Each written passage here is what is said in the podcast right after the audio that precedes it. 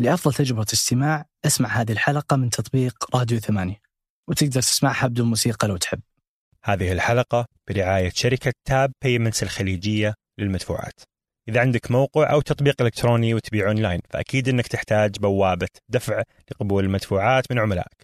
خدمة goSell من شركة Tap توفر لك بوابة دفع سهلة وسريعة وآمنة. التفعيل سريع بضغطة زر وتدعم جميع البنوك السعودية والخليجية وتوفر لعملائك جميع وسائل الدفع المفضلة لهم مثل أبل باي ومدى. وشركة تاب مرخصة من البنوك المركزية الخليجية وتخدم أكثر من 70 ألف تاجر في الخليج والمنطقة. كن واحد منهم وتعرف على جوسل واطلب التفعيل من خلال الرابط المرفق في وصف الحلقة. أصدقاء مربع الرائعين أهلا بكم في حلقة جديدة من بودكاست مربع. معي أنا حاتم النجار. كل خميس ضيف جديد نبحث معه عن قصص جميلة أفكار مفيدة ونقاشات مثرية. في بودكاست مربع نحب التنوع نحب العفوية ونحب تسمعوا معنا اللقاء كما هو بدون تقطيع ولا تلميع. تعيش اللقاء كأنكم جالسين معنا وتستمتعوا. قبل ما نعرفكم ضيف اليوم نحب نشكر راعي البودكاست أرهب تطبيق سعودي في العالم مرسول كل ما جيت تطلب اطلب من مرسول وكل ما طلبت من مرسول. استخدم كود مربع اللي بيكون فيه خصومات وعروض طوال العام. أما ضيفنا اليوم فهو الصديق عبد الإله الأنصاري. عبد الإله من الناس اللي صعب تصفهم بجملة لأنهم من الناس المتنوعين جدا فهو عبد الإله تراكيب وهو عبد الإله ال business وهو عبد الإله العمل التجاري وهو عبد الإله تحدث العربية. اليوم بنتكلم عن مشروع تحدث العربية، ما هي أفكاره؟ ليش هو موجود أصلا؟ ما هي القضية التي يسعى لنشرها؟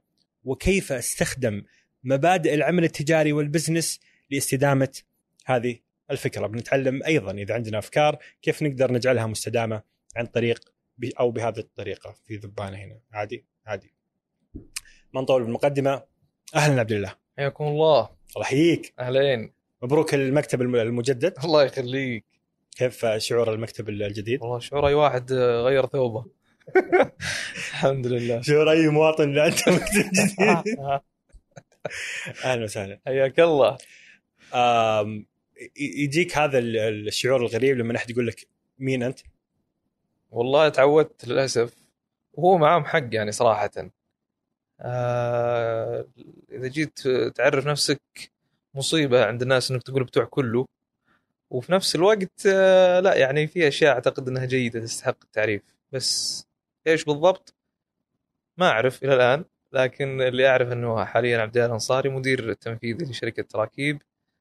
آه ليش يمكن الواحد آه يتعب في تعريف نفسه؟ في كتخصص أو كشيء ببساطة لاني ما درست جامعة. فالفترة اللي يجلس فيها الواحد ما يدرس جامعة أعتقد إنه غصبا عنه يتعلم أشياء واجد يصير بتاع كله ألين ما يمشي يلقى مسار معين. يعني كان في فلسفة عندي بسيطة كذا. وجزاه الله خير الوالد دكتور صالح تحملني شوي وأيدني وساعدني فيها.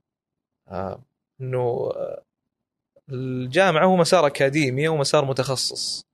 اللي يبغى علم أو يبغى شيء فكرة معينة ياخذها من أصولها أو يتبحر فيها أكثر بطبيعه الحال لازم يدرس المرحلة الجامعية.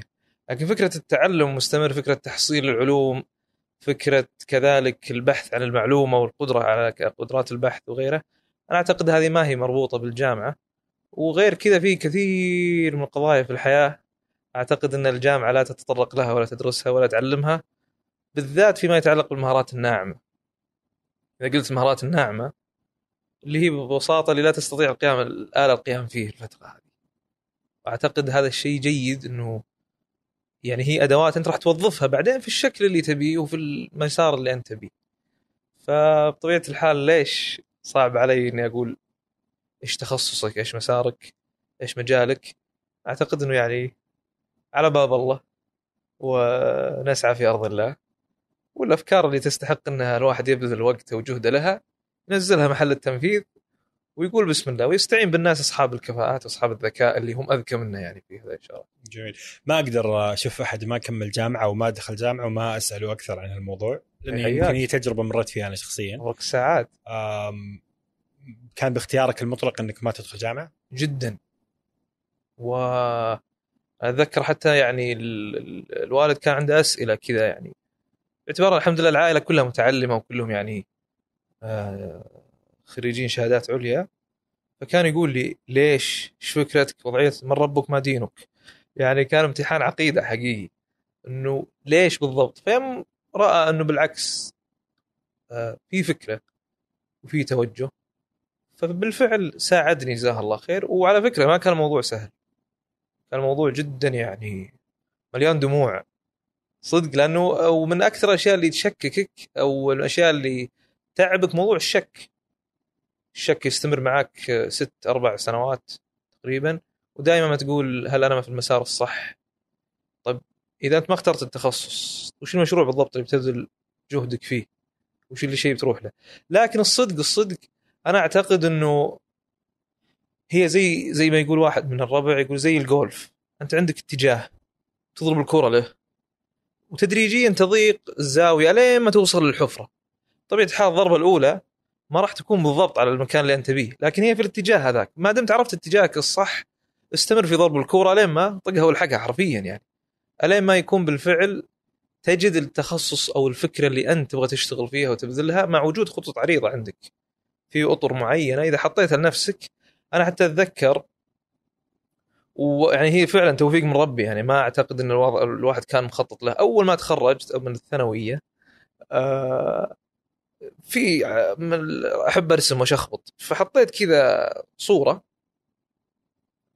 يعني أربعة في ستة عبد الإله وقت هذا الخشم الكبير المراهق اللي تو آه يعني في الثانوي. ورسمت حول إيش الأشياء الأساسية اللي تبغى تصير كخطوط عريضة. وصدق رسمتها كذا ما أذكر ليش. سبحان الله اشوفها قبل كم شهر. بالذات وقت كورونا قعدت أطلع كل المستندات. وبالفعل وجدت الحمد لله أن 80% من الأشياء اللي أنا حطيتها إما انها متحققة كخطوط أو أو بالفعل ماشي فيها بشكل أو بآخر. فأعتقد إنه ما تفكر به تحصل عليه. ما دام عندك جدية في الوصول لهدف معين آه، جدية ما أعتقد إنه يعني جدية ومعها توفيق. يعني الدنيا بلا توفيق آه، ولا شيء. فجديه أقصد مو إنه يعني اشتغل وتعب على نفسك مثل ما يقول رحمه الله. لا أقصد إنه يعني يصير فعلا عندك توجه جاد فيه إنه أنا أبغى أوصل لهذا الشيء حتى لو كنت تنام بس ذهنيا متقد الشيء. هذا أعتقد هذا جدا مساعد للانسان يعني. في جوانب سلبية كثيرة إنك تطلع من الجامعة وإنك ما تكمل أو أو. جدا. بس هل الجانب إيجابي إنك كان عندك الفرصة إنك تفكر خارج الصندوق وتنشئ شركة ومبادرة وشيء كذا شاطح؟ والله أنا أتذكر كنت أقول لوالد المثل هذا أقول الجامعة هي مثل سكة الحديد اللي عليها مقطورة. لها مسار واحد وسرعة محددة ما تقدر تتجاوزها ولها محطات توقف فيها غصبا عنك. زين؟ ولها محطة وصول أخيرة. بينما ربي سبحانه وتعالى ما أعطانا بس محطة آه، القطار عشان نتنقل. أعطاك سيارة أعطاك صاروخ أعطاك سيكل أعطاك أي شيء أعطاك حصان. يعني وسائل النقل كثيرة فكنت أشبهها له كذا. أنت بطبيعة الحال خروجك عن هذه السكة السكه مرسومة وواضحه وحديد ولا تفكر لو تغير عجلاتك بس فأنت خبصت الدنيا. أنا ما أني ضد الموضوع بالعكس يعني كل ميسر لما خلق له. لكن أعتقد إن مساري على أو إني أمشي على آه، حديدتين طول حياتي ما أعتقد أن ربي ميسر لي هالشيء مع كامل التقدير طبعا لفكرة البحث العلمي وكذلك الدراسة والتعلم بالأكاديمي تحديدا هذا له ربي ناس خالقهم لكن دون ذلك الصدق جوابا على السؤال الطرق واجد جربنا كل الطرق. الين ما سبحان ربي يسر لنا الطريق الصحيح اللي أعتقد إلى الآن إن شاء الله يعني الله يتمم إنه يعني آه، يناسب التفكير والمهارات اللي عندك ويناسب كذلك احتياجك. إلى الآن. والتوفيق من الله. أنا لأني ما كملت جامعة دائما يكلموني ناس سواء داخلين جامعة أو في نص المشوار يبغى يطلع. بالنسبة لهم أوه أنت اللي طلعت فإيش السالفة؟ أحس الجواب اللي وصلت له بعد كذا يعني ناس كثير يعني إنه الجامعة طريق جيد ولكن إذا ما ناسبك الطريق أو ما جتك الفرصة أو أو أو ترى في طرق أخرى. نعم. فهو حل من الحلول وهو حل جيد وفعال وعملي وكذا. بس إذا كنت من الناس اللي عندهم عندهم كذا لوثة لوثة في الدماغ مغزولين كذا إيه. ترى في يعني يمديك يمديك تلقى طريق آخر هنا هنا حاتم ما أدري يعني أعتقد إنه من الخطأ علينا بعد إنه تعمم تجربتك على الناس أو تقول هذا المسار. يعني زي اللي يعطيك وضعية الوظيفة عبودية مثلا وفكرة إن العالم كله يصير رياديين أعمال والكل لازم يصير آه، مطنوخ وعنده فلوس. نفس اللي يقول العالم كلها لازم تطلع من الجامعة نفس اللي يقول العالم كلها لازم تروح جامعة. فما أعتقد إنه يعني كل فعلا كل ميسر لما خلق له. فكرة إنك تقول العالم لا أبد. وضعية شوف اترك وظيفتك وستأتيك الملايين. وانت طالع مع الباب. وانت طالع عند الموارد البشريه بيعطونك تجيك الملايين لا مو صحيح. يعني على ما قال من غبر شاربه دسمه مثل ما يقولون. فعلى قد ما تغبر على قد ما تدمع وتصيح وتتعب أعتقد تجيك نتيجة في أي مسار تتخذه. وهذا ينطبق على الخروج من الجامعة والاستمرار في الجامعة. اللي يبغى يصير عالم في مجاله لازم الله لا يهينه. ركبته تروح كثر ما يثنيها عند العلماء اللي يبغى يدخل في مسار تجاري لازم الله لا يهينه. يعني يصير حافي فترة طويلة ونرجع كله بتوفيق من الله سبحانه وتعالى آمين ونعم بالله. طلعت من الجامعة وجت كذا فترة حرة خلينا نقول وطلعت بفكرة تحدث العربية. تحدث العربية بالنسبة لجزء كبير من الناس هي مبادرة لطيفة جميلة، في ناس تتابعكم في تويتر، في ناس شافت ال- البخبخة اللي صارت على الجدران، في ناس تشوف الشعار الشعار حقكم موجود على أجهزة مقاهي مطاعم وزارات مباني. اليوم نبغى نعرف إيش السالفة؟ إيش تحدث عربية؟ إيش تسوون؟ ليه بديتوا؟ إيش قاعدين تسوون في حياتكم؟ إيش سالفة تحدث العربية؟ كيف بديتوا وليش بديتوا؟ والله يمكن ما هي سالفة أكثر ما هي صدفة في البداية. أه الحقيقة إنه يعني حرفيا يمكن 2011 أو 12 ما أتذكر بالضبط متى. لكن بالفعل طلعت من جر... أول مرة أبغى أجرب الوظيفة. فرحت آه، عملت في شركة اسمها حركات مع حبيبنا مازن الضراب وهو بالنسبة لي أعتبره أستاذ جميل ولا ولا أقدر آه، أتجاوز فكرة إني تلميذ عنده صراحة. فأول تجربة لي في الوظيفة ولازم هنا يحللنا وي- ويسامحنا وعلى صبر علينا الرجال صراحة هبلت فيه أشياء واجد وكان منها موضوع إيش؟ الإيميل بالإنجليزي. يعني أنا شخصيا جاي بالفعل من يعني يعني خليني أقول لك متحرر من كثير من الأفكار لأني ما جربتها ولا ولا انغمست فيها. ومنها موضوع إنك تكلم واحد عربي باللغة الانجليزيه. أضيف إلى ذلك الوالد يعني الله يطول بعمره كان من جد يعني يزرع هذا الشيء فينا بشكل مخيف ويلح عليه. يعني استوعبت هذا الشيء بعدين إنه إيش مشروعك في حياتك؟ إيش الشيء إيش القضية اللي تبغى تخدمها؟ يعني صدق ما هو مثالي ولا شيء ترى يعني وانت جالس بسروال وفنيله مع الكنب نسولف موضوع زي كذا عادي جدا زي أي أسرة في الحياة وبعض الأحيان ماسك جوالك لكن كان يزرع الفكرة دي. هذه الأشياء كلها يوم من الأيام جاني مازن يقول لي الله لا يهينك تراك آه، فشلتنا بشكل أو بآخر وما يصلح ترسل إيميل بلغة إنجليزية بلغة إنجليزية إيه عفوا عفوا عفوا عربية. بلغة عربية بلغة عربية لل للشركات. العملاء اللي عندنا فأنا قلت له وصدق يعني ذكرت ذكرت القصة كثير بدون تفاصيل إنه يعني وش المنطق في الموضوع؟ الشيء الوحيد اللي كان منطقي وقتها إنه ربما يضطر واحد من المدراء لقراءة ال- الإيميل. وأنا أتذكر حتى الشركة وقتها كانت موبايلي كان هو العميل.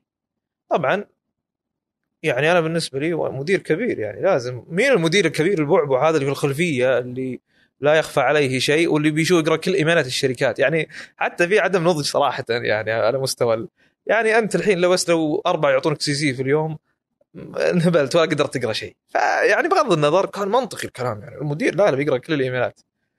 فقلت منطقي صحيح صحيح.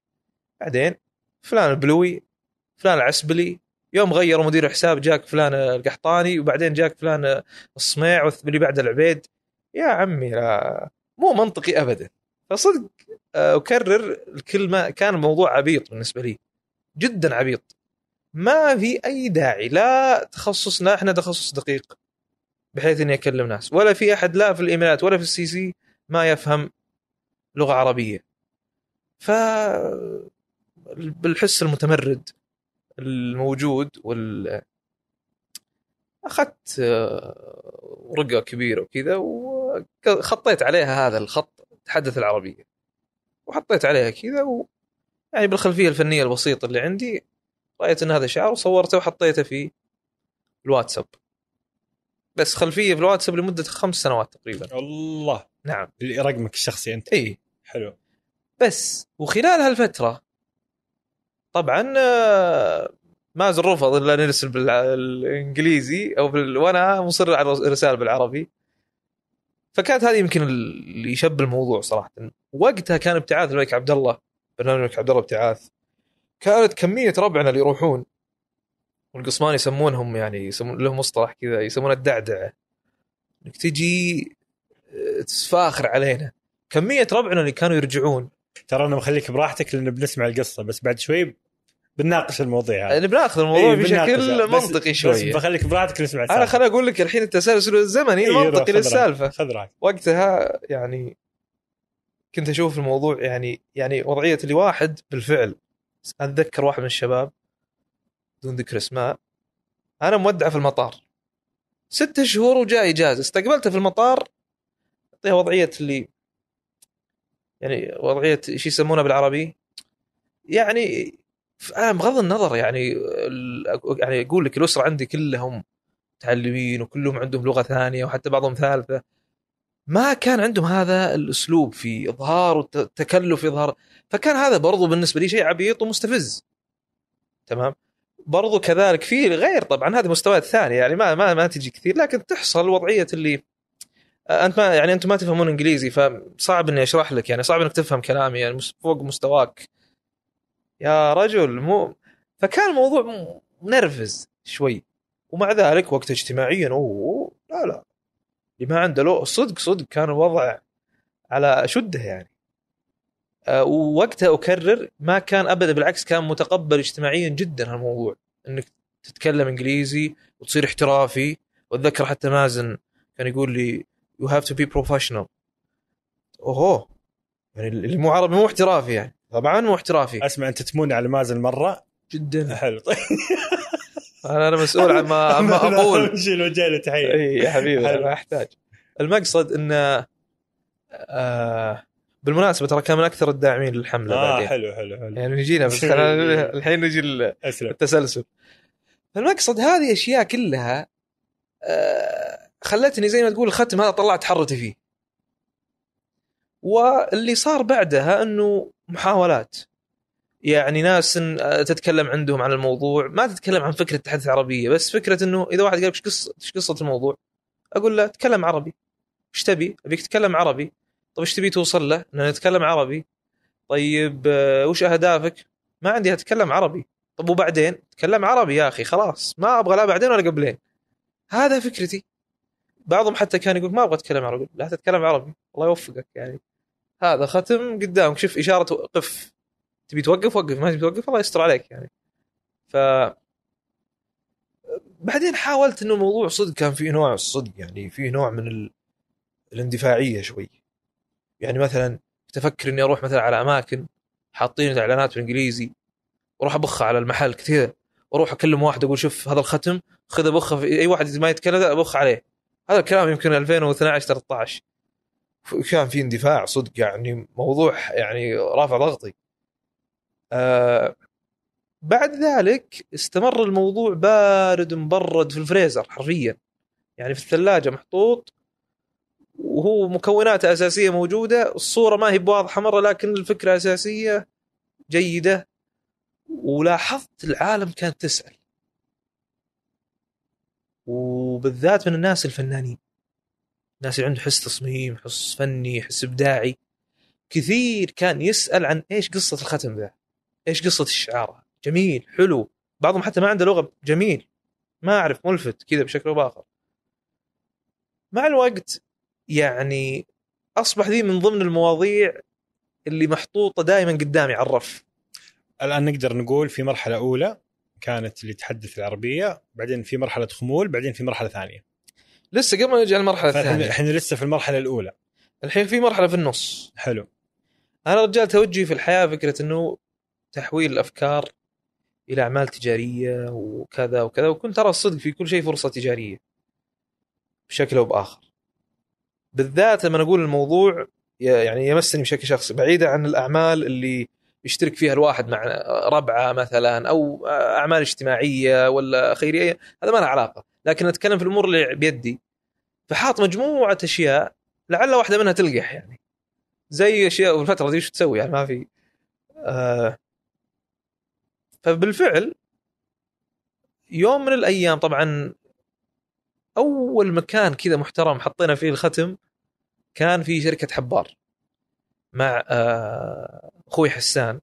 كنا يعني سا يعني ساعدناه في تأسيس الشركة و وما شاء الله تبارك الله يعني عندهم اسمهم معروف نجاحاتهم آه، مشهود لها. في البداية جلست طبعا معاه في الشركة أربع سنوات تقريبا. فكان آه، شاب نفس الشيء يقول وش قصة الختم؟ تمام؟ وش السالفة؟ إيش سالفة؟ إنه فكرة وكذا ومبشر حرفيا. يعني واضح وضعية ال... وين ما أروح أبشر بفكرة إنه اللغة العربية واللغة العربيه بس كذا أقول يا أخي ليش؟ بس كذا ليش؟ اعتراض. ولا ترى من حقك يا أخي. ترى ما أنت بغبي إذا ما تكلمت آه، عربي. يا سيدي أتكلم عربي ولا أعرف إنجليزي. ماني بغبي. تراني كويس. فبالفعل حطوه الشاب في ال- في الشركة بعد محاولات ومضاربات مع آه، المدير العام. لكن الحمد لله يعني بالعكس كان جميل يعني. يعني صدق كان وقتها على الكلام 2015 16 تقريبا 16 يعني كانت حركة حلوة يعني كذا وصدق كان ملفتة. واللي يجي يصور وما أدري إيه كذا ها ها بدأ بدأت الأمور تركض القهوة على ما قال تركض. بعدين جاء مرة من المرات أحد الأفاضل آه الأخ هشام جبرة. طبعا هشام جبرة كان وقتها في جامعة البترول كان معيد قسم التسويق وكان عنده هم في موضوع تعليم اللغة آه العربية باعتباره عمل تجاري. فأنا بالنسبة لي عقلية مطور أعمال صاحب فكرة آه، جلست معه. وتعرف الشخص اللي تشوفه واجد بعدين تكتشف إنه بينك وبينه مشتركات كثيرة. واحدة منها موضوع اللغة. وبالفعل طلع مسوي دراسة كاملة وعلى موضوع تعليم اللغة للأجانب والطلب عليها. قلت بس يا كمان ما أتمنى. وحاولنا ها نطلق الموضوع وكنا ندور حتى على مستثمرين. نبشرهم بالموضوع. وصدق الكلمة المتكررة.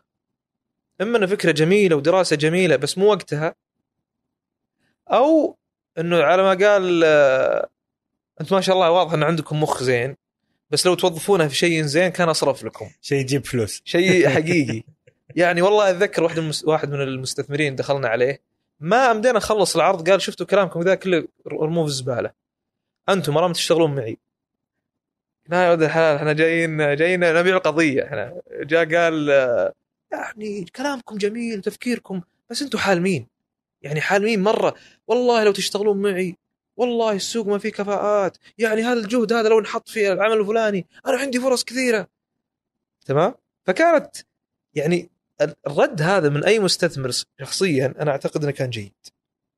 لما يقول لك واحد مو وقته لما يقول لك واحد تفكيرك جيد أنا أعتقد إنه هذا الشيء مؤشر بحد ذاته إنه الموضوع فيه فرصة. ما ضبطت الأمور بشكل أو بآخر. طبعا هشام حتى يعني الآن آه، يعني ما استمر معانا طبعا في الفكرة وفتحنا شركة ثانية اسمها هناك الاستشارات التسويقية والحمد لله أصلا كان لهم دور كبير في وضع لاحقا استراتيجية الم- المبادرة أو الفكرة والنموذج التجاري والمراجع ال- ال- ال- ال- العالمية في الموضوع وإيش أفضل الممارسات فسووا استراتيجية حتى متعوب عليها بشكل إن هشام متشبع الفكرة جدا.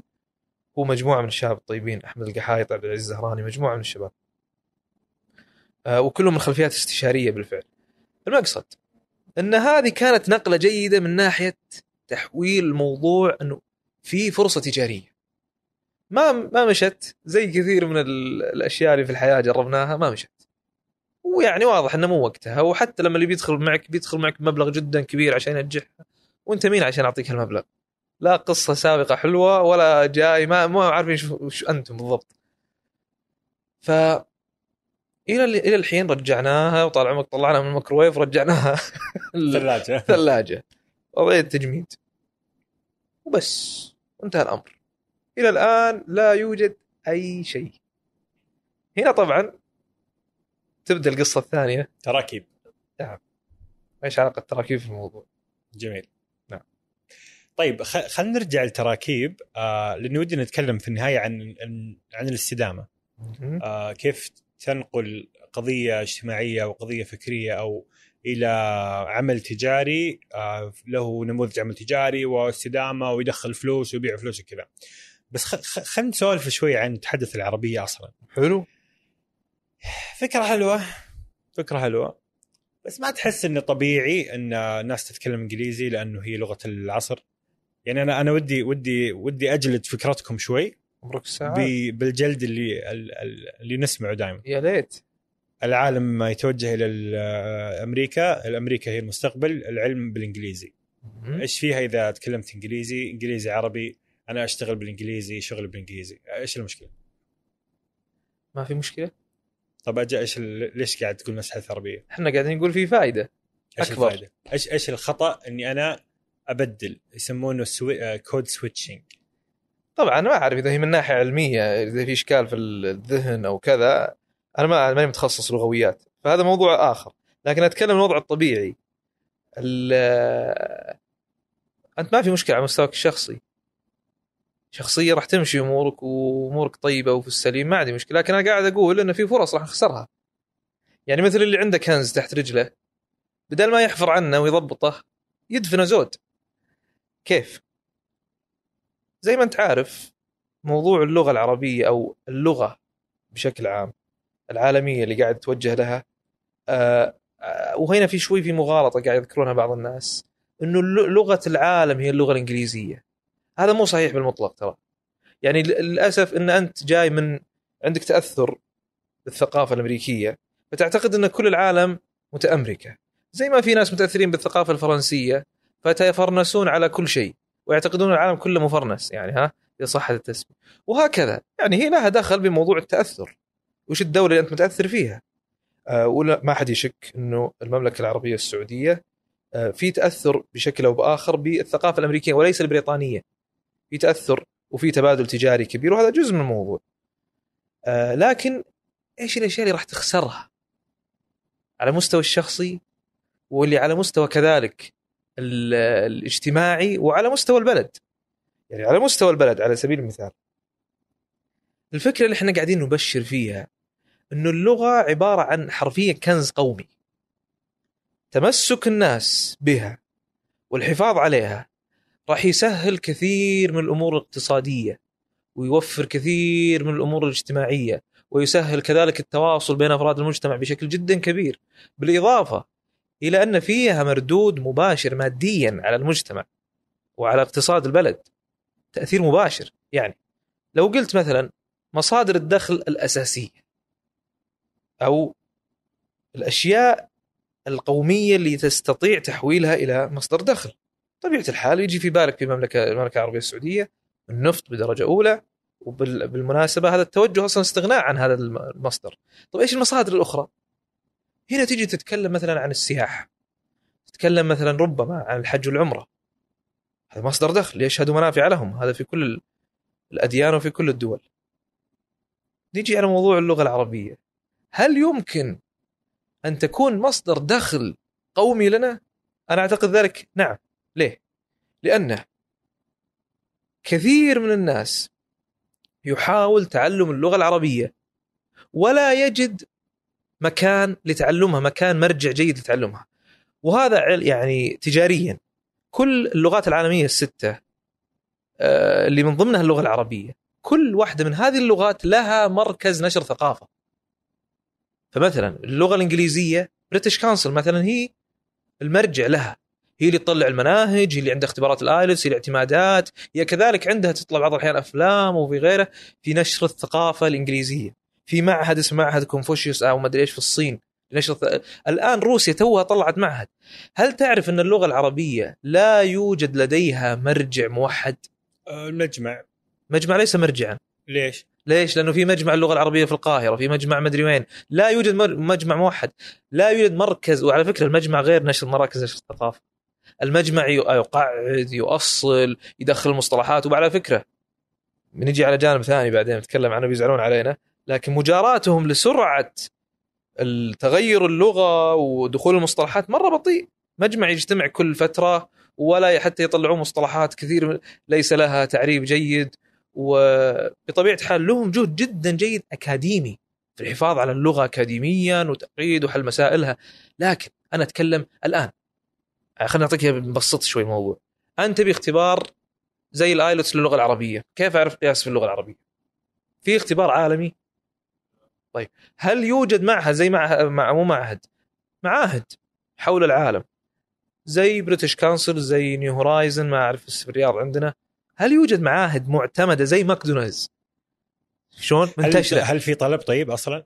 يعني سؤال جميل. تجاريا واحصائيا مليان. بجيك الحين بس قبل هذا مين مين يبغى يتعلم أنا؟ أعطيك مثال قول في ترك هل تعرف أن تركيا هي رقم واحد في تعليم اللغة العربية عالميا؟ هل تعرف انه يوجد غير هذا بالأرقام طلعينها محصينها إحصاء في الاستراتيجية حقتنا ويعني حرفيا هذا الشيء يعني ما هو شيء خير إحنا مسوينها ودافعين عليها. هل تعرف أن المتعلمين للغة العربية في تركيا غير معاهد ال- ال- الدينية للذات اللغة متعلمين لذات اللغة أكثر من ستين ألف يا سيدي أنا بنفسي رايح لكوريا. وكنا في جولة تجمع طلاب معاهد اللغة العربية والله ولا واحد منهم مسلم. يعني لا يعني لا يجيني واحد يربطها بقضية تعلم اللغة ال- تعلم الدين الإسلامي وأنا شيء جيد لكن ما له علاقة. يعني ليست معاهد دعوية. تمام؟ وهل تعرف أن في كوريا معاهد تعليم اللغة أكثر من كل ما في سيول فقط أكثر من معاهد تعليم اللغة في المملكة العربية المجتمعة؟ العر... تعليم العربية؟ تعليم اللغة العربية في سيول في معاهد كوريا. تعليم. معاهد. آه، مين مين آه، زباينهم؟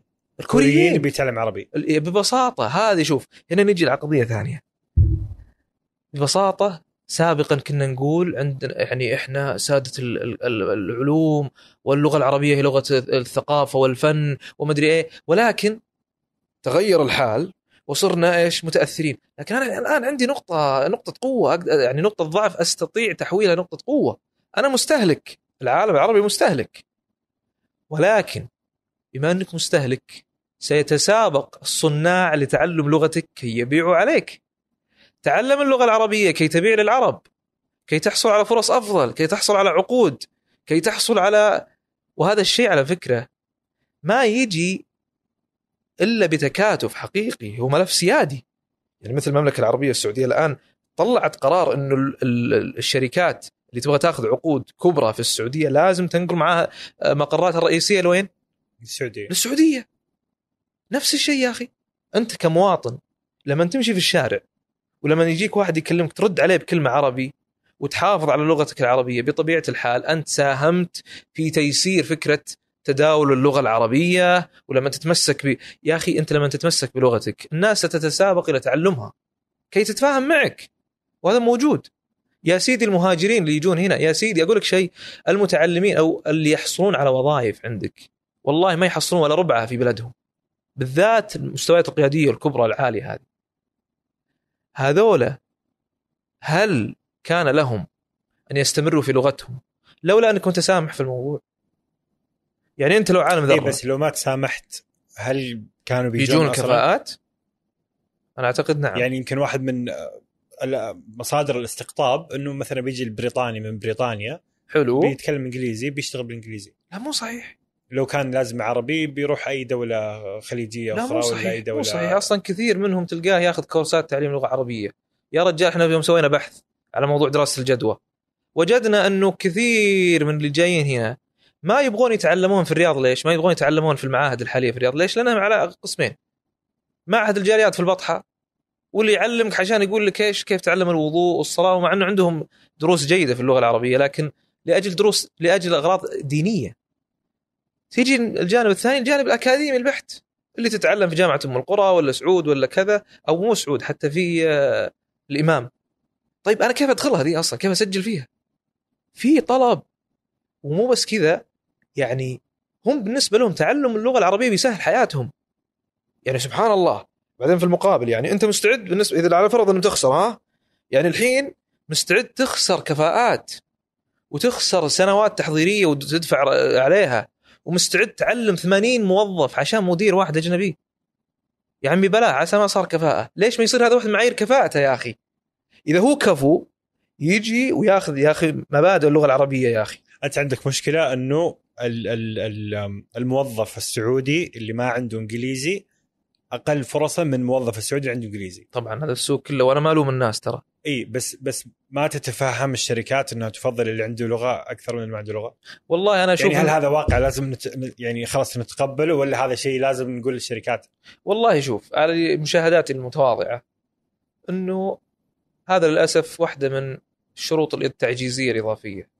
يعني طب وش شلون أفاضل؟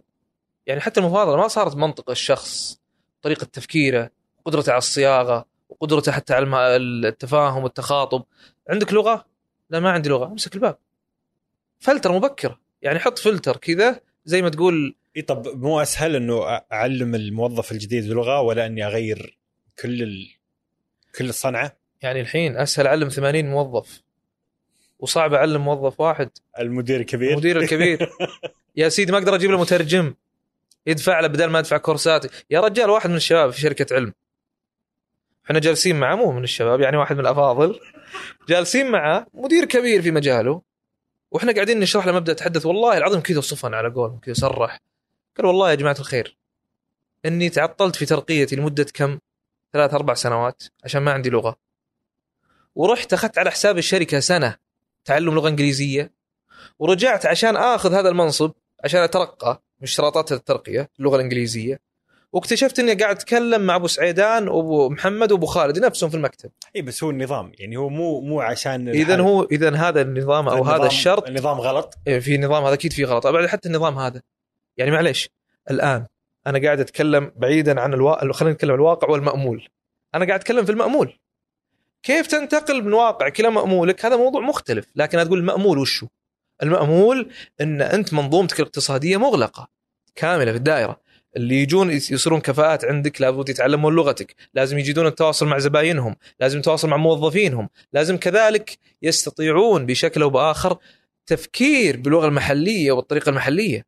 يعني أنا أتذكر كان عندنا يعني حتى جربت فترة فصل فصل واحد في الجامعة وأكد لي فكرة إني ما أصلح للجامعة.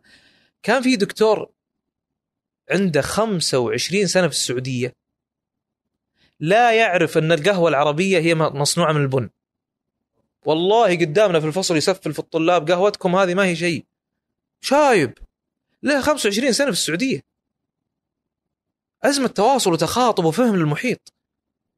هو خلاص الأمريكي يتكلم إنجليزي عايش في آه، يقول إيه هذه هذه هذه إيش. تيست أو بهارات أو ما أدري إيش كان يسميها. هي بهارات اللي أنتم تسمونها قهوة. لأنها حارة إيش اللي عقب. واللي تقاموا على العربان عندنا إيش اللي نحمس الحين. وسلقنا ال- الدلاب راحت انحمت وصار مدري إيش. اخرتها تقول لي آه، بهارات. مو ما هي قهوة بهارات يعني مو منطقي صراحة الموضوع. المقصد أنا الحين حتى في المقابل في دول كثيرة أي دولة آه أوروبية. لو كنت كفاءة الكفاءات في مجالك من اشتراطات عندهم إنك تتعلم لغة لغة اللغة المحلية. يعني هل تجد إنك لما تروح ألمانيا هل يمكن أن يتسامح معك إنك تتكلم عربي؟ أنا عالم ذرة عراقي ال- الأبخص والأخبر في مجالي من جامعة بغداد يوم كان على عزها تمام؟ وجيتكم هل يقبل منك إنك ما تتكلم إلا باللغة واللهجة العراقية وعليهم أن يفهموا ولا ما يفهموا؟ لا تتعلم الماني ابدا مو منطقي. ولا ولا يحصل. والله في دول فيها ثمانية أوروبية فيها ثمانية ثمانية ملايين على 10 ملايين شو اسمه مواطن ولا ومتمس وعندهم لغة مختلفة. طيب فأنا أقول لك ال- ال- المأمول إن الشخص اللي يجي هنا يكون كفاءة يكون عنده يا سيدي عنده محاولات تعلم. أنا أتعلم اللغة الإنجليزية حتى أنا ك كموظف لما أتعلم اللغة الإنجليزية أتعلمها لأجل كفاءة حقيقية أنا عندي قدرة على أخذ العلوم فحتى توظيف تعليم اللغة الإنجليزية يكون صح أما يكون فكرة اللغة الإنجليزية شيء أساسي. أكرر أنا ماني أنا هذا المأمول. لكن لما تجي على الواقع والله يا ولد الحلال أبغى أتوظف. أنا أبغى أترزق الله. أبو أبو لغتكم أبو تحدثكم. أنا أبغى أترزق الله. هذا أبد. أنا هنا أقول أنا ما علي. أنا أتكلم عن الحكم العام. إيش الفتوى اللي تخص كل واحد؟ هذا موضوع آخر. ال- ال- الواقع الآن إنه إذا ما تعلمت إنجليزي فرصك في الحياة قليلة. لو انك يا شيخ يو- يوتيوب الحين أبغى اتعلم كيف اصور بالكاميرا هذه ما في محتوى يعلمني استخدم الكاميرا بالعربي في محتوى بالإنجليزي وتستمر في إذا أنا أعرف إنجليزي بقدر أتعلم هذه هذه كيف شوف يا. طويل العمر هذه مثل اللي يقول لك الشارع وسخ وأنا والله ماني اضيع وقتي إي بس بس هل أنا كفرد عندي ما أعرف هل بيدي شيء؟ هل أقاوم هذا الانهزامية في مفرداتي اليومية؟ هذه رسالتكم؟ إحنا مو بس في الريتم أنا مبدأ اتحدث إحنا نتكلم عن اللغة والهوية بشكل كامل. باعتبار أن اللغة هي إنما العربية اللسان. يعني سيبويه ما كان عربي كعرق. تمام.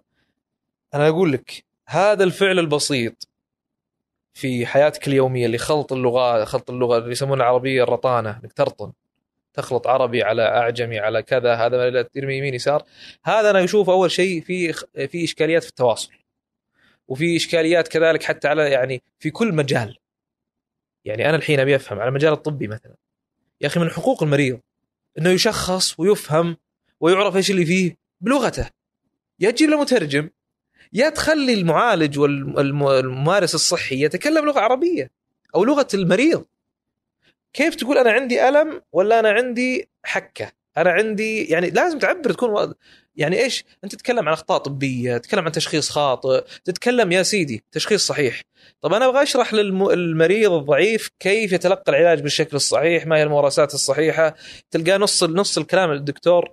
يعني والصدق هذا في في تطور الصراحه مؤخرا. سابقا كان يرمي لك شوي كلمة انت تتفشل تحس إنك يعني يعني صحيح صحيح صحيح. يا سيدي أبي اجيك شيء ثاني. المطاعم. والله أنا أتذكر كانوا يعني جات فترة وخفت صراحة كثير. إذا ما تكلمت إنجليزي في المطعم يعطيك وضعية اللي ليش جاي أنت؟ يا أخي أنا معليش بتعبير بلدي أنا بخشم الريال دافع تخدمني صح. وفي مكاني وفي بلدي هذا فضلا. يعني أنا أقول لك هذه كلها كانت أفكار عامة. لكن والله فعلا حاتم لما بحثنا في الموضوع وجدنا من الناحية القانونية من الناحية الاجتماعية. وفي نص الحكم من الناحية القانونية. موجود. في نصوص يا رجل تجرم. تخاطب مع شركة أو جهة حكومية باللغة الإنجليزية. لكن زي ما كنا نقول ما في شيء يجرم التواصل بين جهة حكومية وجهة حكومية لأنهم ما كانوا يتخيلون الوصول لهالمرحلة. ما كانوا متخيلين. وزاره وزارة بيتكلمون بالإنجليزي؟ وهذا حاصل الآن. لما تجي إيش إيش اللي موجود في النص الأساسي للحكم في النص؟ ما معنى موجود. يمكن تكلمنا عن حلقة كاملة في موضوع اللغة باسم القانون تحدث العربية. جبنا المراجع وفي مؤلفات كثيرة مع مركز الملك عبد الله لخدمة اللغة واللي هو المسؤول عن اللغة. العربية في مجلس الوزراء آه سابقا والآن معهد الملك مجمع الملك سلمان أعتقد. الشاهد طلعوا مؤلفات في موضوع اللغة العربية في في القانون السعودي. النظام الأول في المادة الأولى في نظام الحكم الأساسي السعودي المادة الأولى. دولة لغتها العربية لغتها العربية ودينها الإسلام.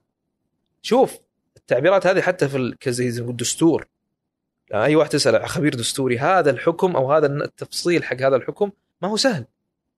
فكرة لغة أنه دينها الإسلام ولغتها اللغة العربية. هذا غير مقولات الملك سلمان غير مقولات الملوك السابقين حتى من التحذير من خلط اللغة بلغة أخرى. حتى في اسم الدولة المملكة العربية. العربية السعودية. أنا أقصد أنا لما نجي الناحيه القانونية اكتشفنا أشياء. ولما دخلنا على الجانب التربوي وجدنا من المصيبة التخاطب مع الطفل بلغتين لأنك تضرب إعداداتها اللغوية. دائما الكلمة اللي نقولها لما تعطيه كاف الملكية أو ما أدري يسمونها مع كلمة إنجليزية شوزك. يعني على أي ملة أنت قاعد تشتغل بالضبط. ما هو مذهبك في الح... يعني. زين غير إن هذا الشيء طبيا أو عفوا علميا وفي علم اللغويات يصعب ويقلل من قدرة الطفل على التعلم. اللغة الأم لازم تكون أساسية مع تعلم لغه لغة أخرى. اللغة أحس إنه هي بين إنه هي أداة للتواصل بس وبين إن هي أداة للتفكير وهوية الإنسان. تمام. إلى أي درجة هو مهم اللغة في أنا كيف قاعد أنظر للعالم خل أعطيك مثال. يعني أنت لما تكون لغتك ال ال تكون مثلا في وادي الدواسر ولا تكون في تبوك ومتقمص الشخصية اليابانية. طبيعه الحال وما تتكلم أفترض ما تتكلم اللغة اليابانية. لن تفهم موضوع الثوب ولن تفهم موضوع القهوة. ولا أصلا حتى شهوتك للأشياء كأكل كطعام كمقاييس الجمال عندك مرة ما هي في محيطك. مقاييس الجمال عندك زي زيها زي اللغة الكورية أو اللغة اليابانية زي الطعام عندك مثل تحب الأكل البحري ها؟ متابعاتك أصلا كلها من هناك. بطبيعه الحال ستكون منفصل عن محيطك بشكل كبير. وهذا الكلام يعني مو أنا اللي أفتي فيه في في علم الاجتماع وفي في اللغويات وفي التربويين والكلام طويل طويل. الثقافة والهوية واللغة وارتباط مترابطة ترابط أساسي. يعني أعطيك مثال. أنت الحين لما تيجي تقول على سبيل المثال لما تعطي مفردة. تمام؟ المفردة هذه إذا كانت مشتقة عندك من شيء خطأ خطير كلمة شاذ. شاذ معناته الشذوذ الخروج عن الجماعة ال ال ال مو مو الشذوذ ليس التفرد. تمام؟ التفرد السلبي. التفرد السلبي. أيوه. فهي م... يعني ما هي مدحة ما حد يقول والله شذة و... والله يا أخي شاذ شاذ ما شاء الله. ما تقدر تقول كذا. زين. لكن لما تجي هذه الكلمة لها تعبيرات وتطبيقات على أشياء كثير في حياتك. لكن لما تجي حتى تجي على موضوع مثلا تدخل على موضوع مثلا على سبيل المثال يعني الشذوذ الجنسي مثلا. اجتماعيا عندك هذا الشيء مجرم ومفروغ منه ما ما هو مقبول ابدا. تمام؟ لكن لما تيجي برا ما أصلا ما يطلق عليك كلمه شذوذ. فالتعبير أنا أبغى أخلص إلى قضية إن التعبير يفرق في فهمك وتقبلك للأشياء. واللغة العربية ليست لغة سطحية. لها اشتقاقات واصطلاحات ولها أصلا أصل ولها مدري إيش ومأخوذة من إيش بالضبط. فهي عملية يعني منطقية كاملة وهذا الشيء أرجع يشكل يعني جزء كبير من هويتك لأنك وطبيعة الحال يعني في أشياء أخرى تخلي اللغة العربية بحد ذاتها يعني جيدة لتقبل الأفكار الأخرى، لتقبل المصطلحات، للتغيير، للاشتقاق، للأشياء مرة كثير تخلي اللغة بحد ذاتها اللغة العربية بحد ذاتها شيء جدا جيد. المقصد إنه الآن لما نجي على المستوى الشخصي اللي قاعد أشوفه سابقا إنه كل واحد يقول ليش أنا؟ وهذا من حقه يعني. يا عمي هذا المكان المتنزه اللي إحنا فيه منتهي وكل من جار ما وسخه، علي أنا جيت أنظف. ولا في شيء يجرم الموضوع. فالصدق بترمي. طب لو كل واحد شال آه، تكرم زبالته وحطها في أو على الأقل حتى مؤقتا يشيل اللي حوله بس. ما أبغاك تنظف المنتزه كله. هي أعتقد هي زيها زي كثير من الشغلات. ليش أنا اللي أسوي هذا الشيء؟ والله براجع لك ما تبغى تسوي الله يوفقك. أما في قانون يحاسبك أو الموضوع قال من سمح لك قال ما حد منعني الله يوفقك. الله تبي تمشي في مسارك الله لا يلومك. يعني بس هل هي نرجع ل ل ترى تخوف أنت. كنت بقول اجين نرجع بعدين قلت يعني حاتم لا تقول اجين اجين كلمة إنجليزية. هل هذه ال ال المكافحة لاستعاره مفردات لغوية تعتبرها جزء من الحفاظ على هوية الشخص؟ ولا هذه يعني أفورة؟ ربما. أنا بالنسبة لي أنت أنت إيش رأيك؟ لأنه أنا أحس إنه في في هذا في هذا الفريقين. في فريق إنه لا لا تزودون السالفة. عادي أنا تعلمت بالإنجليزي ورحت درست في أمريكا ولا اللي هو وبقول whatever وبقول I don't care وبقول بتكلم بالإنجليزي وبالعربي ونص نص. وترى مو هياط وأنا أفهم هذا الشيء اللي يتكلم إنجليزي وعربي وغالبا في ناس تهايط بس غالبا الناس ما تهايط هو تعود. تصنع الشيء أنا ما اي هو تعود. بس هل هي من جد قضية إني أنا أحافظ على هويتي وأحافظ على قوميتي وأحافظ ولا موضوع أبسط من كذا؟ والله كل واحد له تقديره. أنت أنت إيش رأيك؟ أنا شخصيا لا أنا أشوف إنه مرتبط ارتباط أساسي. يعني أنت لما تقول اجين لما تقول واريفا لما تقول ما أدري يعني تعطيها وضعية المصطلحات الإنجليزية كل فترة هذا يدل بطبيعة الحال إن عندك تلقي كبير لمفردات وأفكار آه، إنجليزية. أصلا توظيفك لهذا الشيء ما جاء بيوم وليلة ما جاء من فراغ ترى في كثيرين تعلموا لغة إنجليزية على فكرة وما كانوا يخلطون. فلا لا, لا نعتقد إن لأني تعلمت اللغة الإنجليزية فأنا يحق لي أن أرطن وأخلط ال... يا سيدي بعض الأحيان أنا أقول لك شيء أنا أبغى أفهم الله يرضى عليك. أخلط لا ت... أبغاك ت... أنا عايز جملة مفيدة. فهمت؟ يعني أنت... يا أخي هم فاهمين بعض خلاص يا. يا أخي أنا ما قاعد أفهم. ولا مجتمع قاعد يفهم. يعني حتى بعض الأحيان مذيعين تشوفه واجد. أيوه. مذيع يتكلم يطلع على الضيف. يا أخي أنا أدري والله إن شاء الله ما تتصنع وهذا مالي دخل فيه هذا بينك وبين نفسك أنا مالي علاقة. لكن يا أخي أنا أبغى أفهم. أنا أبغى شيء متس- متسق متصل مت- متسلسل ما ما في. إيه يعني يعني شوف أنت أنت, أنت لما تدخل في موضوع الأوبريشن بطبيعة الحال راح يكون عندك مشكلة في قضية مثلا الكاش فلو يا رجل اتق الله أنا أبغى أبغى أنا فاهم يا أنت فاهم إنجليزي يا أنا تفهم عربي. تمام؟ لأنه بالفعل يعني ما أدري حتى بعض الأحيان يجيك واحد والله على أنك يعني لم حتى دخلت المصطلح غلط. يعني حتى هو إنجليزي وأنا أقول لك أنا ضد ذا أقول لك نطقك للإنجليزي غلط. والله طريقة توظيفك للمصطلح غلط. I'm interesting صراحة إني أدخل. لا مو interesting interested يعني فهمت شلون؟ في في حلول. صح صح. فأنا أقصد إن حتى هذا الشيء صار على شكل cringe يا أخي ذول الناس cringe مرة. ماني فاهم إيش يسمونها عاد. cringe ولا اللي هو.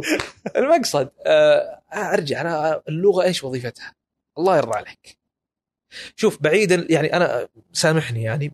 خلينا من الناس اللي يعطونها وضعية اللي عشاني معاق إني عشان أنا bilingual وضعية الشفقة ذي بطلها شوية. أنا أتكلم عن الناس الطبيعيين أنا ودي اللي ودي بس ماني قادر يا ترى سيدي أنا أقول لك شيء. مرة code switching please يعني أنا أخليك من وضعية اللي أنا لا تتنمر علي. آه، ما في مشكلة. أنا آسف وأعتذر ان اتنمر أنا أتكلم عن اللي يتصنع أو يتكلف هذا الشيء. ترى والله العظيم شكلك بايخ. والله ماني قادر أفهمك زين. والله العظيم سيسهل اختبارك في المستقبل على أن تتظاهر بالفهاميه الآن. والله سيبان منطقك صحيح ولا لا؟ بعيدا عن تعبيرك. راح أختبرك اختبار يعني يعني راح أنظر لك على أنك الشخص الفاهم على أنك الشخص. طبعا أنا أرجع هذا حتى مو هذه قضيتنا الأساسية أنا قضيتنا أعمق من كذا. يعني هذه أمور شكلية أنا حتى أقول هي مستويات. في ناس أقول له يا ولد الحلال أنت ما تعلمت لغة عربية أصلا. ماشي؟ فتجتهد إنك تتعلمها تمام؟ يعني واحد لك 28 سنة في السعودية. حتى يعني أنا أتذكر دخلت مطعم والله كان جدا مستفز لدرجة يعني حتى يقول أشياء كذا غريبة. دخلت المطعم قلت له في قائمة قال لي in English in English. طبعا قلت له قائمة قائمة أكل. قال ما I can't إيش I can't understand. In English please. هذا مطعم فخم الحين. يعني حرفيا الفاتورة تطق فيه 700 800 كذا شخصين ثلاثة. طب يعني أبسط ابجديات خدمة العملاء. ماشي مشيها. جيت أنا كذا قلت له إيش؟ يا إيش؟ إيش؟ يعني ليش ما تتكلم عربي؟ إيش؟ وي أعطيته بالإنجليزي. واي كان سبيك عربيك جاء قال نو نو نو 2030 على أساس يعني جيت إيش؟ إيش يو ليف ان سعودي ارابيا يعني أنتم تطوروا يا العرب. تطور تطوركم إنكم تتكلمون إنجليزي. is new new age. مش قاعد يقول يعني ماني فاهم. قوية والله. طبعا أنا اكتشفت إنه لبناني على فكرة. اي يعني اكتشفت إن الموضوع بالنسبة له يعني نوع من ال- النرجسيه وكذا. الشاهد إنه يعني حتى صارت مشكلة ذاك اليوم. نكلمنا حتى يعني شخصنت. الموضوع مرة طبعا ما هو مقبول بغض النظر. والله لو أنا ما أعرف أتكلم إيش. صراحة microaggression مرة. معي إي. خلينا بخك لا خلاص آه. مبيد يعني ال bilingual. فيها فيها استع... فيها استعلاء ترى نعم. نعم فيها فيها فيها فيها. لكن أنا بغض النظر أنا أقول لك هي مستويات. أنت لك فترة تعيش في السعودية ما تتكلم عربي. يا أخي اجتهد في إنك تتعلم العربي من الصفر. اجتهد. ما أقول لك تعلم. إذا كنت متعلم للغة العربية فلا ترطن وتخلط. حافظ على لغة واحدة. وتكلمها لعدة أسباب وعوامل وأفكار وأشياء كثيرة تكلمنا عنها في كل الحلقات السابقة. يعني أكثر من ست حلقات فقط لماذا قلنا نتحدث عربية؟ كله قاعد نفصل أفكار كثيرة في الموضوع لك ان تبحث مع طفلك في المستشفى في المطعم في الدوام في الجامعة في كذلك قانونيا وهكذا. المستوى اللي بعده على فكرة لا يعني تكلم عربي حتى لو بالعامي. أنا ما جاي أقول لك وقف حصان برا. لبق حصان له تعال على بردعة عشان تتكلم. أقول تكلم حتى لو بالعامي بالذات في المملكة العربية السعودية اللغة يعني خلينا نقول اللهجة العامية مهما كانت كلها اشتقاقاتها صحيحة وكثير منها سليمة. فهمت؟ واصلا كثير منها موجودة في ألسنة اللغة كانت تسمى ألسنة العرب. لكن اللغة الفصيحة اللغة العربية الفصيحة اللي أجمع العرب اللي هي لسان قريش وكذا الشاهد إنه تكلم حتى لو عامي يا رجل. زين حتى قريش لغتهم اليومية ما كانت اللغة العالية ما هذه. يمكن في. هذا الشيء المتخصصين أكثر إيه. لكن الشاهد إنه اذا إذا تكلمت حتى بالعامي المستوى الأخير اللي نطالب فيه يا أخي اجتهد في تحدث اللغة العربية الفصحى عشان تفهم دينك عشان تفهم القرآن عشان يصير عندك يعني ذهنية جيدة عشان يصير عندك قدرة على يعني الصياغة والتعبير والخطابة وغيرها وانتقال مفردات فهي مراحل أنا ما جاي أقول للناس يلا من بكرة الشخص العادي اللي يتكلم عربي مولود هنا وعايش هنا في تقييمك إلى أي درجة هو يعرف اللغة العربية؟ والله من ناحية يعني تخصصية أنا أعتقد في جهل كبير وهذا جزء كبير منه. آه يعني أحد الأفاضل كان يقول ينقل عن أحد العلماء يعني إنه آه واحد من علماء اللغة يقول إن هذا علم أردنا به غير وجه الله. لأنه لو كل الناس تعلمت لغة عربية ما صار عندنا وظيفة. زي الدكتور اللي يقول لو كلنا لو كل الناس اصحاء أنا فافقد وظيفتي.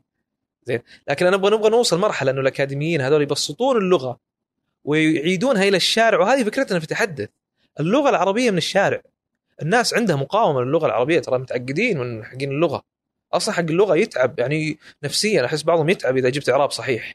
يعني صراحة هب لوبنا يعني بينما اللغة أصلا جاءت من الشارع والناس كانت تبدو كانت تروح للبادية عشان تتعلم اللغة. ولا أصلا يعني حتى واحدة بسيطة قال لها أبوها قصة سيبويها واحد العلماء اللغة.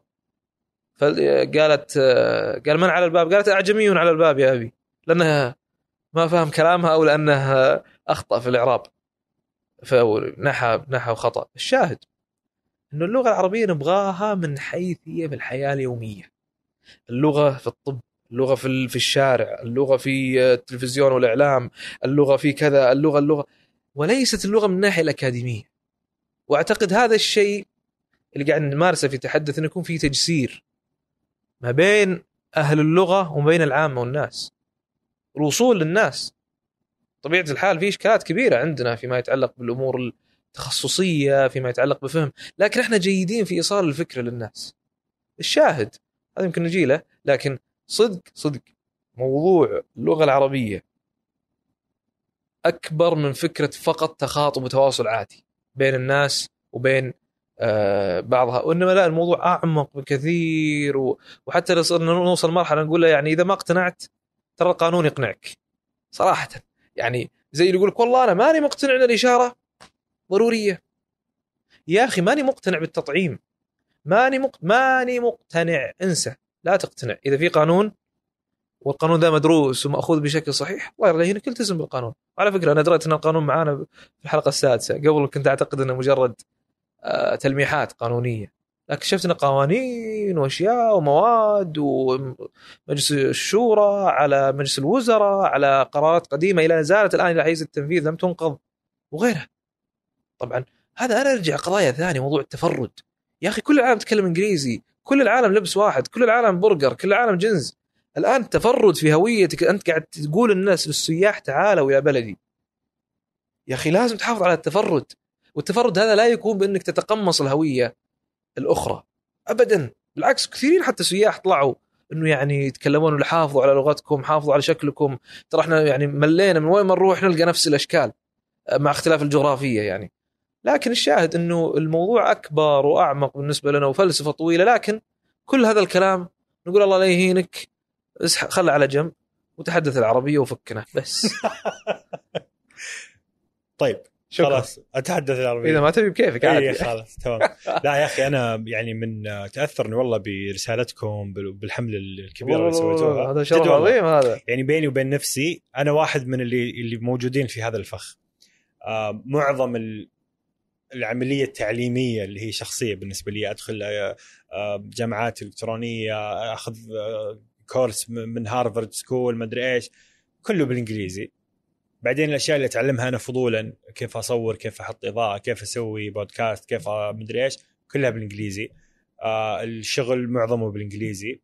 فعندي هذه المعاناة اليومية حقت إنه جزء كبير من حياتي بالإنجليزي. أنا أحب اللغة العربية وأتفهم إلى أي درجة هي. تتأثر وتؤثر بهوية الشخص وأصله وفصله وثقافته وكل شيء. بس يا أخي في حرب عندي هذه الحرب. هي شوف حاتم تبي الصدق يعني أسف على قطع واردك لكن الموضوع صراحة أنا اشبهها بدائرة الإدمان. أي مدمن عنده دائرة يدور فيها. وعشان تطلع والفقر كذلك دائرة وكثير من مشاكل العالم دوائر. زين؟ كلها دائرة معروفة. الإدمان يبدأ بالتعرف ثم ينط- ينطلق إلى نقطة ثانية اللي هي الممارسة أو التج- التجربة بعد ذلك إلى ال- شو يسمونه النشوة المدري إيش بعدها يدخل على الندم والحسرة بعد إيش بعدين يرجع لموضوع شيء ثاني اللي هو يسمونه الفراغ أو المحفز مثلا والمحفز هذا اللي هو ايا يكن حفلة صاخبة فراغ عانيته مشكلة رجعت لها حزن خوف. أيوه. يرجعك نفس وهكذا تستمر نفس الشيء في موضوع اللغة الدائرة لم تكسر. الدائرة لم تكسر عند كثير من الناس. وهذا اللي قاعدين نحاول نسويه في تحدي. أنا ما قاعد ألوم العالم. أنا أنا ولا قاعد وظيفتي إني آه، يعني أنا في صدق أكرر إحنا قاعدين نبشر. أكثر من إننا قاعدين إيش؟ نتضارب مع الناس على موضوع ليش يتكلمون إنجليزي. أنا قاعد أقول لك تكلم عربي. ما ما لي دخل. إن شاء الله تتعلم هيرو- هيروغليفي إن شاء الله تتعلم آه، لغة كذا جديدة تخترعها. أنا أتكلم كلغة عربية. في فائدة كبرى من هذا الشيء. لا يجب أن تكسر دائرتك في هذا الشيء. ليه؟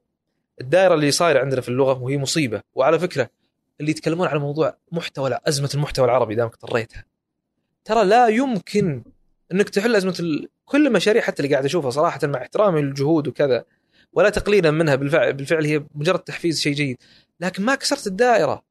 الدائرة انه كل شخص ينقل المعرفة بلغته العربية. أو بلغته الأم لديرته.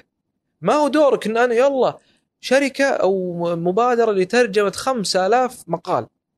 يا أخي والله لو تترجم في اليوم 70 ألف مقال ما راح تخلص. إيش اللي خلص؟ إنه يصير فيه الناس كلها. أنت الآن لم تجد محتوى في التصوير. مين اللي جاي يكسر الدائرة؟ إنه يجي واحد يتقم يتقمص الموضوع يؤمن بفكرة التحدث العربية أو بفكرة التحدث باللغة العربية وينزل محتوى بالعربي. وهذا اللي قاعد يصير هذا اللي خلى كثير من الشركات على فكرة وهذا جانب ثاني ترى هذا اللي خلى بعض الشركات تنجح نجاح باهر. فهمهم للمحتوى المحلي. في سوق الدعاية والإعلان مثلا يعني أنا أتذكر آه، مثلا وهذا الشيء الحمد لله يعني في تراكيب في حبار في كثير من الشركات اللي بديناها. الطابع المحلي الطابع المحلي وفهم السياق المحلي ونقل الأفكار وتوظيف يعني المهارات التسويقية وغيرها من العلوم في طابع في سياق محلي يا أخي هذا فيه مصدر دخل رهيب وفي نجاحات رهيبة. يعني أنا أتذكر واحدة من المواقف اللي آه، يعني كانت جدا غريبة مع إنه بسيط جدا. أنا جالس مرة رحنا واحد نادانا مشكورا كان عنده منصة للأمور السينمائية. مجال جديد وتو فاتح. أه وقال يبغاك تحط الختم. عندنا أنا أنا أواجه مشكلة إنه الكل يتكلم باللغة الإنجليزية وهذا بالفعل يؤثر على المخرج يؤثر على التعلم يؤثر على أشياء واجد. طيب. أنا أبغاك تجي تحط الختم. عندنا وانتهى الأمر. حياك الله برك الساعة كنت وقتها أنا بنفسي أروح أبخ يعني. فرحت بخيت عنده وقال لي تفضل اقلط. في واحد من الجالسين بال... قاعدين بالجلسة ما كان مقتنع ابدا وده يمسكني باللوح ذا وينحرني. واضح من شكله ممتعض بشكل مخيف. مع ان الموجودين مبسوطين وكذا. فجاش قال قال فجأة كذا بدون مقدمات أظن من هالقصيم. مع إنه ما كان شكله كذا يعني كان آرت مرة. آه قال أسمح لي أنا أختلف معك جملة وتفصيلا.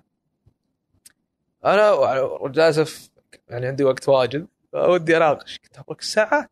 حياك الله. قال أنا أعتقد إن فهمك للغة الإنجليزية يميزك. ويجعلك مختلف.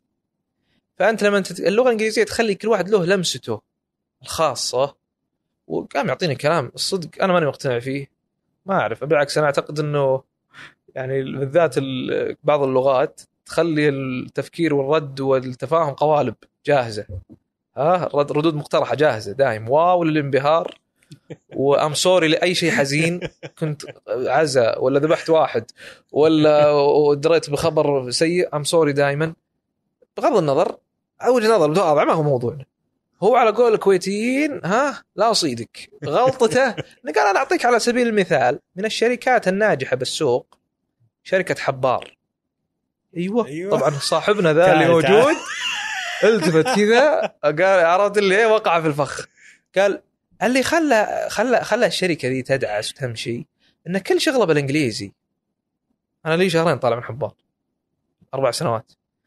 شوي جاء ذا قال هذا واحد من الشباب اللي كانوا في فريق التأسيس حق حبار قال ها؟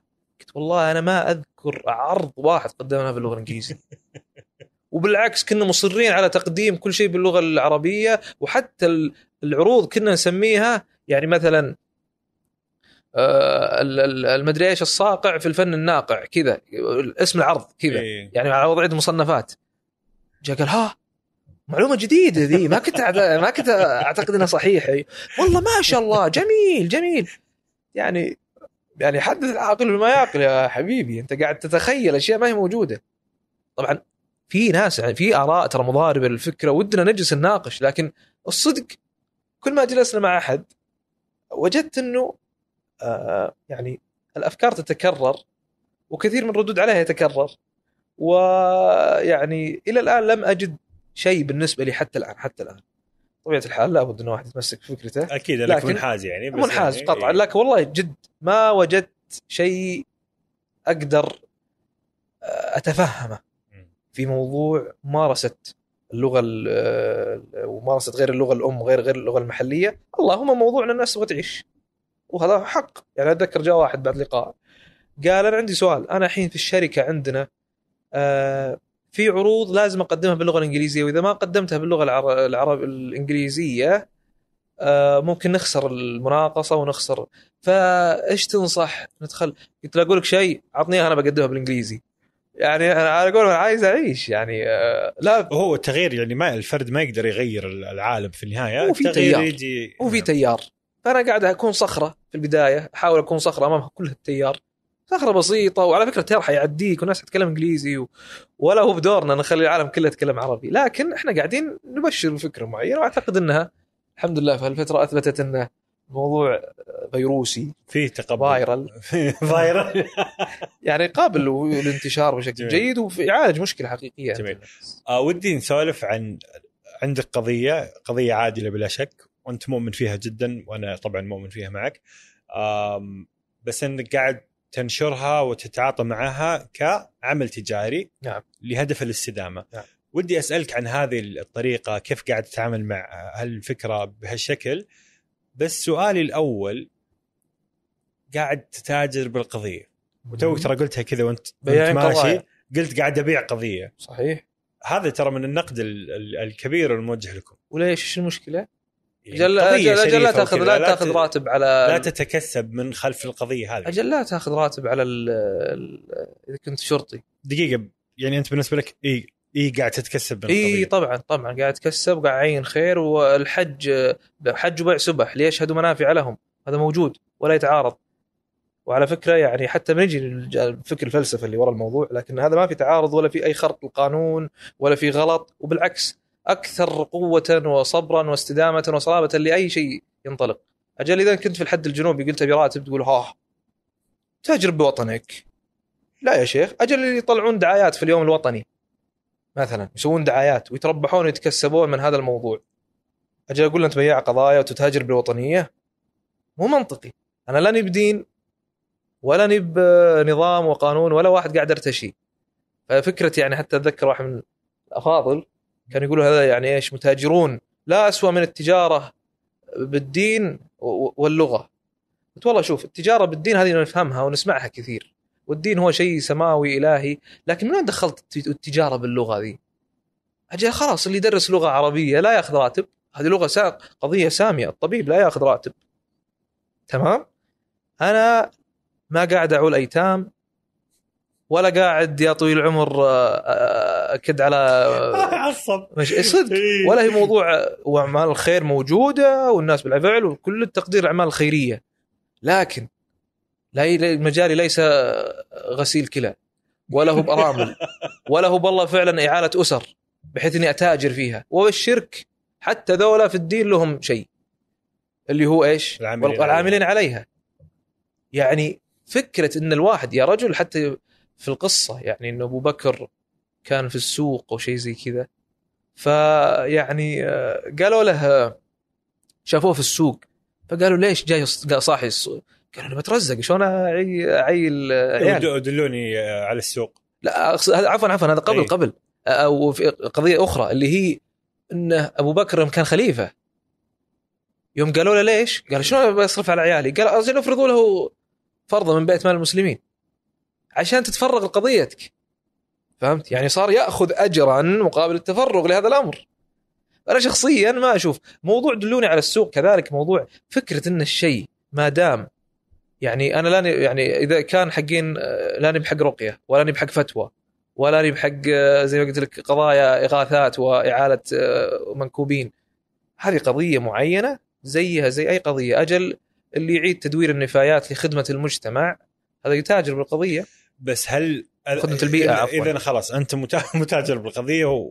وتعترف نعم. هل هو أمر طارئ على القضية ولا هو جزء من فلسفة ونشأة هالفكرة هذه والله شوف؟ خليني أقول لك فلسفتي في الموضوع اللي هي نشات صدق قريب بالنسبة لي التوجه حق تحدث قطعا أصلا المست... أقول لك قاعد ندور على المستثمرين إن نبي يتحول الموضوع إلى نموذج تعليمي إلى شيء إلى تطبيقات تطبيق إلكتروني لتعليم اللغة ال- العربية إلى أشياء الاستفاده من هذا الجانب على فكرة بريطانيا من من تأشيرات تعليم اللغة.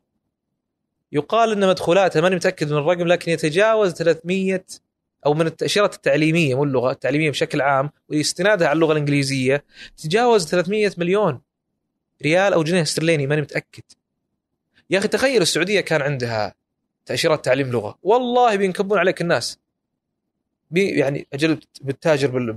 تقول بالسعودية انت تاجر بال... باللغة وقتها. لا يا حبيبي. على ما قال حج وقضى حاجة. أنت الآن تخدم القضية تخدم اللغة والهوية وتنشرها حول العالم وتستفيد منها. تمام؟ فهذا بالنسبة لي كلام ما أدري من وين جاي صراحة لكن شخصيا لا أجد له يعني محل من الوجاهة. هل قوة التحدث العربية إنها أسست على هذا الفكرة؟ تحدث إنه العربية لها خمس سنين. مشروع تجاري؟ خمس أو ست سنين في الفريزر زي ما قلت لك في في الثلاجة. حلو. ما طلعت وشافت النور إلا بعد قصتها أصلا مع مستثمر. اللي هي تراكيب. لما بدأت تفكر فيها كعمل تجاري. من زمان لكن لا يوجد كان مجرد لما جاء الدعم مستثمر وكان عنده توجه كذلك على فكرة مشاركة للتوجه إنه هذه خدمة اجتماعية تمام؟ زي ما يسمى تحت ريادة الأعمال الاجتماعية. ريادة الأعمال الاجتماعية إنك على قد ما تخدم الناس أو تخدم المجتمع أو تخدم البيئة أو تخدم المحيط على قد ما تتربح. طب وليكن؟ تمام؟ يعني إذا آه، أنا شوف خل أقول لك إيش الفلسفة اللي في بالي. قول. وأكرر هذا لا ينطبق مثل زي التخصص زي موضوع الجامعة مو كل يطبقه. الفلسفة كالتالي كثير من قضايا العالم الحديثة إشكالاتها إشكالات مادية. بطبيعة النظام العالمي الرأسمالي طبيعة كذلك الاستهلاك العالمي الحديث على كل شيء. أعطيك مثال. مشكلة المخدرات حول العالم. لما تجي للشكل الأخير فتجد أن في إشكال وفي خسائر وفي وفي وفي. لكن منبع المشكلة وين؟ إنه في ناس يعتاشون من تصدير الأفيون. في ناس تتع- تعتاش من تصدير الحشيش والمخدرات. في ناس تترزق وتفتح بيوت من هالموضوع. فهي أزمة. في أساس أزمة استهلاكية رأسمالية. كذلك أزمة السلاح. موضوع انتشار السلاح وموضوع كذلك المتاجره بالسلاح والحروب. في تجار حروب يستفيدون من هذا الموضوع. لولا وجود الحروب في البداية وجود است... لا ما وجد تصنيع وطلب عالي على السلاح عالميا. أجي كذلك على موضوع البيئة. العالم يختنق. الآن يقولون انت وأنا شوي مهتم بموضوع قضايا البيئة. العالم يختنق من قضايا إيش؟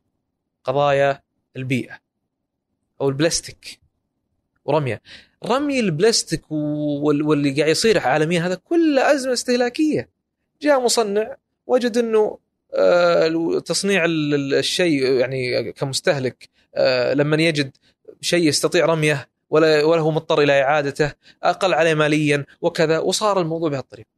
فأنا أشوف يعني الفلسفة صراحة موجودة حاليا إنه اللغة أو أزمة أزمة ال- ال- اللغة العربية هي بطبيعة الحال جزء منها كبير أزمة استهلاكية وعشان تحاول تحل الموضوع يجب أن تحل داويها بالتي كانت هي الداء بأدوات الموضوع. أدوات. أنا الحين عندي أزمة بيئية.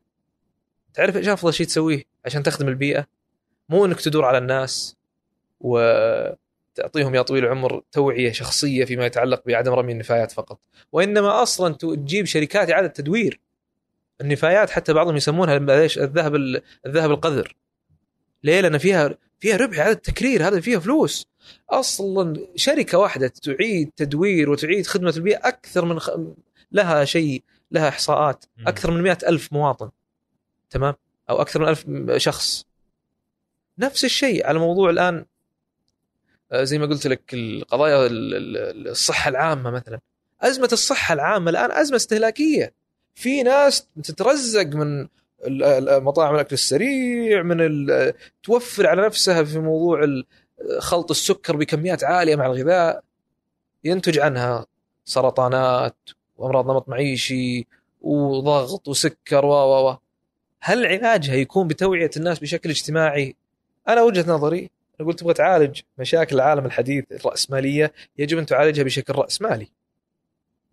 يعني أنا الآن كيف أحول هذه النفايات على سبيل المثال إلى مصدر دخل. سيتسابق الناس والمستثمرون هذا الشيء. بتجيب أدوات ستبتكر أدوات أكثر لاعاده التكرير. ستوجد حلول أفضل. سيوجد مشترين. ست- ستخلق سوق. اللغة العربية ليس لها سوق. اللغة العربية دائرة منف... كذا مفكوكه سوق مكسور. المنتج الجيد لا يجد المستهلك الجيد. وبطبيعة الحال لا يوجد المستثمر الجيد لأنه لا يوجد طلب. وبطبيعة الحال تجد انه كل الجهود جهود مبتورة ومفككة. على سبيل المثال في أحد المراجع اللي ترجمت الحديثة ترجموا اللغة ترجموا المصطلحات الطبية الحديثة في عام أظن 2000 و ما أعرف قري يعني 2000 وتحت 10 هل تعرف تم ترجمة كل المعاني وتم يعني مرجع عربي كامل للمصطلحات الطبية؟ طبع في في الجولة الأولى 20000 هل تع هل تع تع يعني تعرف كم عدد ال- النسخ التي تم شرائها غير اليهودية اللي تم شرائها من 20000 كم؟ 20 نسخة. أوف. سوق مكسور. لا يوجد سوق. حتى إيه ليش أنا طبيب ليه اشتري كتاب يترجم ال- بالضبط؟ لأنه لأنه لا يوجد طلب. اي ما في طلب ما أحتاج. بالضبط لأنه لا لأنه أنا كطبيب أنا لا مهنتي يوجد كطبيب قاعد أتكلم إنجليزي شغال عادي. بالضبط لا يوجد اشتراطات علي. نفس الشيء أنا ليش أتعلم لغة عربية؟ طبعا حتى لو أبغى أتعلم لغة عربية أنا كوري أبغى أتعلم لغة عربية. سأجد إنه لا يوجد مستثمر حط حيلة في الموضوع لأنه ما يعرف إني يطلب فما حط حيلة في مع في مراجع ما حط حيلة في آه، آه، يعني مناهج تعليمية. ما حط حيله في تسويق لاختبار زي اختبار ايلوتس كذا ولا زي اختبار توفل للغة العربية. اختبار نطلع إن شاء الله يوم. اختبار تحدث العربية. نشوف مثلا لكن لما يجي واحد ياخذ الموضوع بشكل تجاري زين يجب أن يغير قناعات الناس تصورات الناس عن اللغة في مختلف أدواتها. بعد ذلك يزيد المهارة. لما تغير أنا لما أعرف إن تعلمي للغة العربية مفيد. تصور تغير تصور. تعليمي لطفلي باللغة العربية مهم مهم كذلك أنا كممارس صحي لازم أتعلم لغة عربية زين. أنا كإعلامي أنا لا. بطبيعة الحال ستزداد المهارة سيكون هناك طلب على المهارة. إيش يحسن مستواي؟ يا جماعة في دور دورات في معاهد في في. بعد ذلك تصنع السوق. سيأتي واحد ذكي جدا في شيء معين يطلع منهج. بتيجي جرير بطلع منهج جرير لتعليم اللغة العربية. بيجي فلان يقول لك والله حتى ممكن صندوق الاستثمارات العامة يقول لك بما إنه في طلب عالي ندخل في شركة نؤسس شركة لتعليم اللغة العربية حول العالم. ويسوون معاهد حرفيا ماكدونالدز منتشر. وهكذا بيصير أصلا بعدين في طلب على لأنه في فهم للثقافة العربية بيصير في طلب على الأفلام العربية فهم كذلك القصص يصير في كذلك التاريخ العربي يحاول فهمه. الناس راح تيجي تحاول حتى بعض الأحيان تسكن وتستقر عندك أكثر. تمام؟ وهكذا تخلق سوق.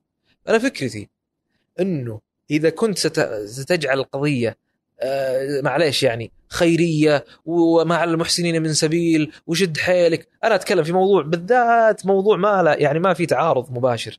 أنا أكرر هذا الشيء ما ينطبق مثلا على شيء خيري ولا ينطبق مع إنه على فكرة هذا موجود بشكل أو بآخر حتى في أمور خيرية إغاثية.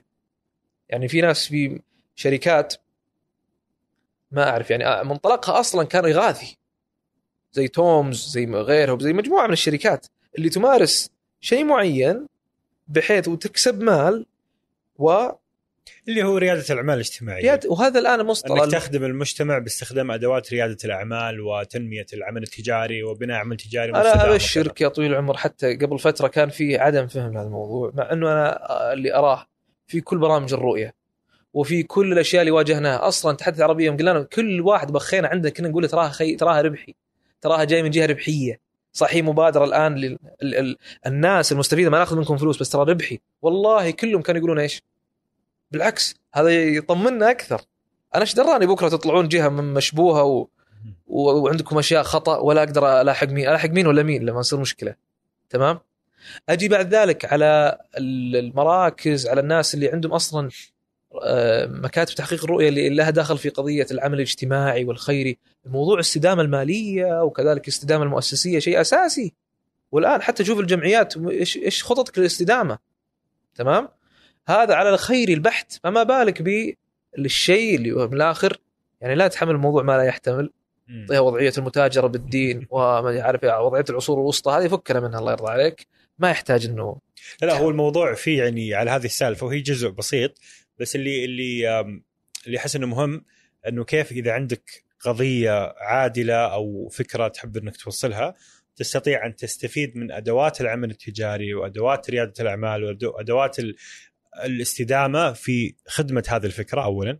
نعم. ثانيا استدامتها بحيث إنه يكون مربح ماديا أيوه. فعلا فتسوي شيء جميل ويكون شغلك خلاص. شوف أنت ممكن تفشل فشل ذريع. تقفل الموضوع. هو غالبا بتفشل لكن وش إيش اللي يخلي هذه هذه ريادة الأعمال الاجتماعية؟ غالبا غالبا اي عمل تجاري بيفشل يعني. ما في شك بالضبط. إيه. لما لما يدخل منافس ويجي الثاني يحاول يجرب تجربتك ويستفيد من خطأك وكذا هذا في فائده أكبر على الناس. طبعا هنا في موضوع ثاني كل واحد عاد وطاقته. انحراف مسارك أصلا. أنا كنت في البداية آه، خيري إغاثي بحت. حتى المنتج الاغاثي بطلته. ومع ذلك أنا ما أشوف فيه غلط. يا ما في جمعيات. قلب شركه وخلاص. انتهى الا. بتخليها وقف من أول يوم وخلاص ريح نفسك. هذا موضوع ثاني. كيف تدخلون الفلوس؟ طيب حنا الحين في مرحلة تغيير. أنا زي ما قلت لك كنا نعرض الفكرة على مستثمرين كثير. السالفة ببساطة آه رجعناها الفريزر نرجع رجعنا الفكرة جمدناها جانا إحباط شوي. لكن في يوم وليلة جاء آه حبيبي وأخوي عبد العزيز الغيمشي المدير العام في شركه تراكيب ومشرف على مجموعة الأعمال كلها. آه أنا سابق أول ما دخلت تراكيب كنت في تطوير الأعمال. أول ما في- كنت في تطوير الأعمال. فواجهنا مشكلة. إن إحنا ليس لدينا في منتجنا اللي نقدمه كشركة كصناعة محتوى دائما نقدم للعملاء. ولكن لا يوجد شيء نستطيع التفاخر ومباهاة الناس فيه. بطبيعة المنتج. تمام؟ يعني أنا لما أكتب لواحد محتوى تقرير والتقرير داخلي كيف أنشره للناس؟ كيف أقول إن هذا شغلي؟ فقال لي عبد العزيز شوف لي حل الموضوع. نبي نطلع بشيء. وقال كذا راجع بعدين جاء جاء في بالي إيش؟ الواتساب.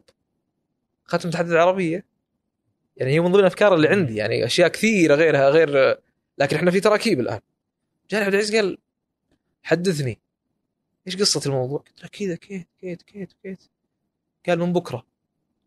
تسجلها آه، بش- بشكل رسمي كعلامة تجارية وسجل تجاري وكذا ومو بس كذا يعني حتى دخلنا على عقد محاصة وترتيب وحط مبلغ وقدره يتجاوز حتى بيني وبينك يعني بيني وبينك بيني وبينك مرة. يقول يتجاوز ال 400 ألف ريال. ولا ليه؟ لأنه بالنسبة له في مردود. هذا من تراكيب. من تراكيب. اللي هي حقتكم يعني بس طيب. طبعا بالأخير هي استثمار في أي شيء آخر. إيه يعني بس إنه جاء قال طبعا تعال وحددنا وش النموذج وكيف راح نبدأ. بعدين دفعنا على الاستراتيجيه رحنا لشركة هناك.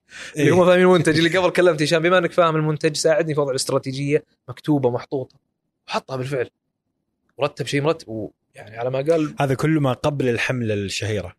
بسم الله. هذا كله ما هذا قبل. كله تأسيس. قبل ما أي أحد يشوف تحدث. هذا كله الآن شوف هنا نرجع النقطة. شوف إيه. لما تيجي تقول لي يعني أنا اللي يقول لي يعني ليش ما تبدأ خيري؟ لا لا ما جربنا. ليش ما تبدأ اجتماعي مو خيري؟ اجتماعي بحت. لا جربنا كل شيء. لا كم فترة أصلا كنت حتى أدور على بعض الناس أقول يا جماعة الخير يعني ساعدونا في الموضوع اخدمونا. يعني والله كنت حتى أدور على بعض أغلب اللي كنت أدور عليهم ناس حقين لغة عربية. انه أنتم يا أخي لغتكم كذا مدري إيش. والله طبعا أبشر بالجلسة والتنظير ويعني شيء والتدبير صفر. والله عجيبين في الموضوع بعضهم. ما أنا دبره في الموضوع. يعني إن شاء الله وبإذن الله وهي لغة شريفه طب خليها شريفة في بيتك يا سيدي. أنا جاي أتكلم الآن عن خلينا ننزل الناس. ما لاش مرة. الآن صار الموضوع له فريق هذا في البداية. الآن لها كيان. لها كيان معتبر في نموذج عمل تجاري. بدأنا في موضوع تغيير التصور. سننتقل إن شاء الله إلى المهارة. بعدين ننتقل موضوع صنع السوق بشكل كامل كيف ممكن نوصل حتى المرحلة إنه نكون إحنا الرواد في في في يعني موضوع تأشيرات تعليم اللغة العربية في المملكة العربية السعودية. هذه صورة كبيرة لكن فمرحلة الآن تغيير التصور. تغيير التصور. وضعوا خطة تسويقية واضحة. اللي هي اشرح لي؟ تغيير التصور نبغى نغير تصورات الناس عن اللغة. هل خلط اللغة العربية بالانجليزيه أو بغيرها من اللغات خطأ ولا صح؟ في تصور لازم يعدل. هل تحدثك مع طفلك باللغة الإنجليزية صح ولا خطأ أو بغير اللغة العربية صح ولا؟ لازم نغير التصور. فالمرحلة هذه كلها توعية ورسائل كلها ونشر حتى ش... وبخبخة. بخبخة.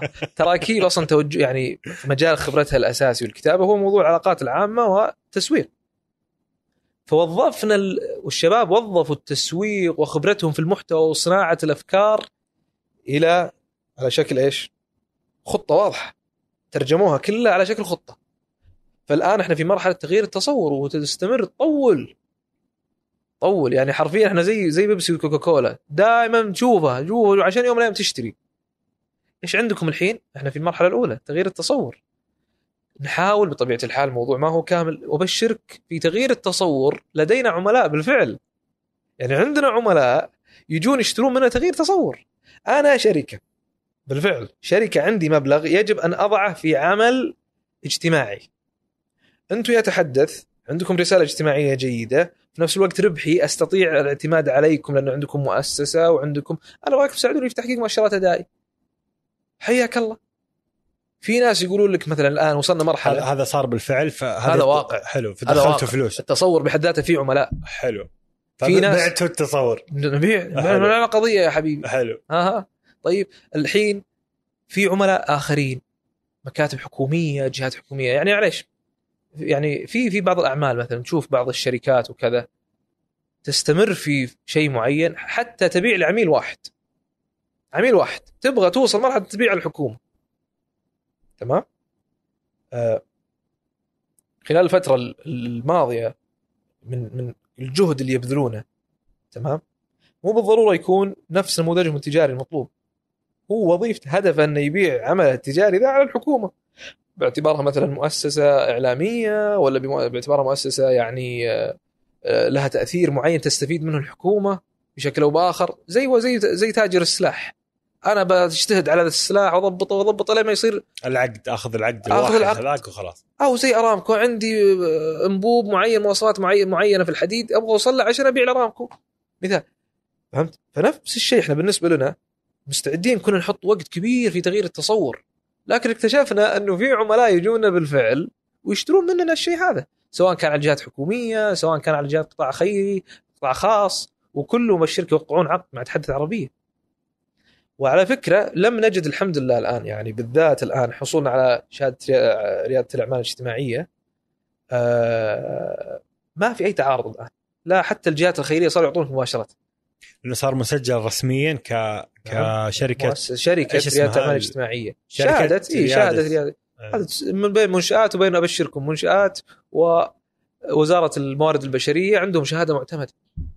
تمام؟ ف يعني ماشيين فيها الحمد لله والآن قبول باقي الاجراءات وخلاص نطلع ال... الآن حتى على مستوى ثاني على مستوى الأعمال الاجتماعية والمسابقات الاجتماعية وكذا صاروا يقبلوننا.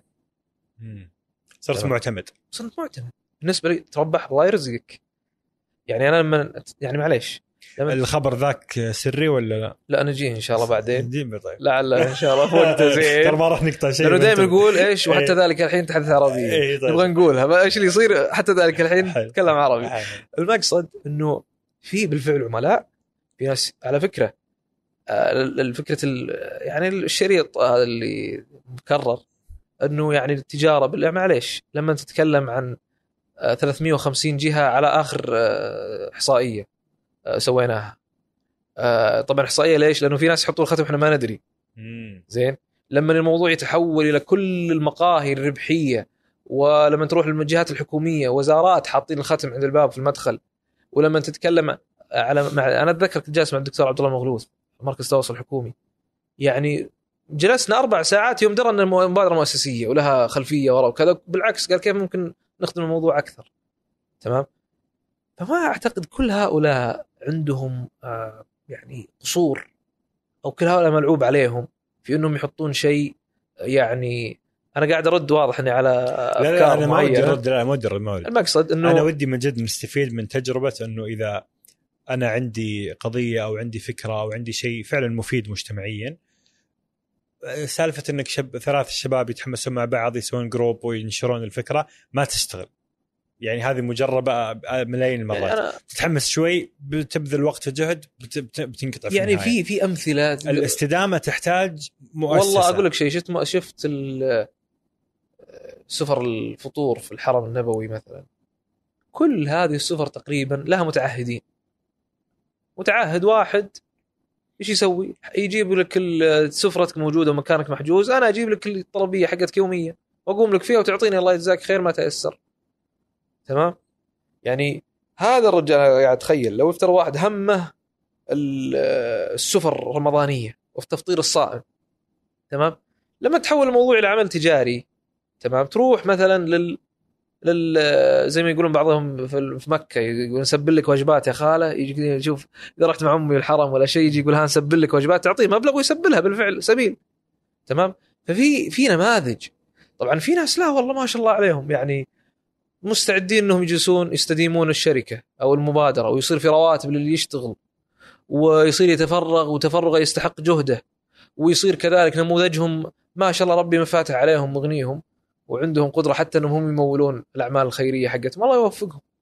وهم قدرة عندهم قدرة على استدامتها.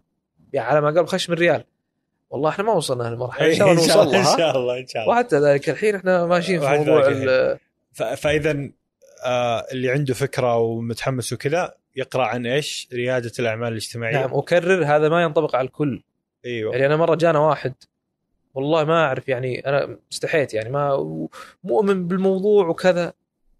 ال- النموذج حقه آه، يعني من الصعب جدا إنه يكون تجاري لأنه الموجودين غير متفرغين.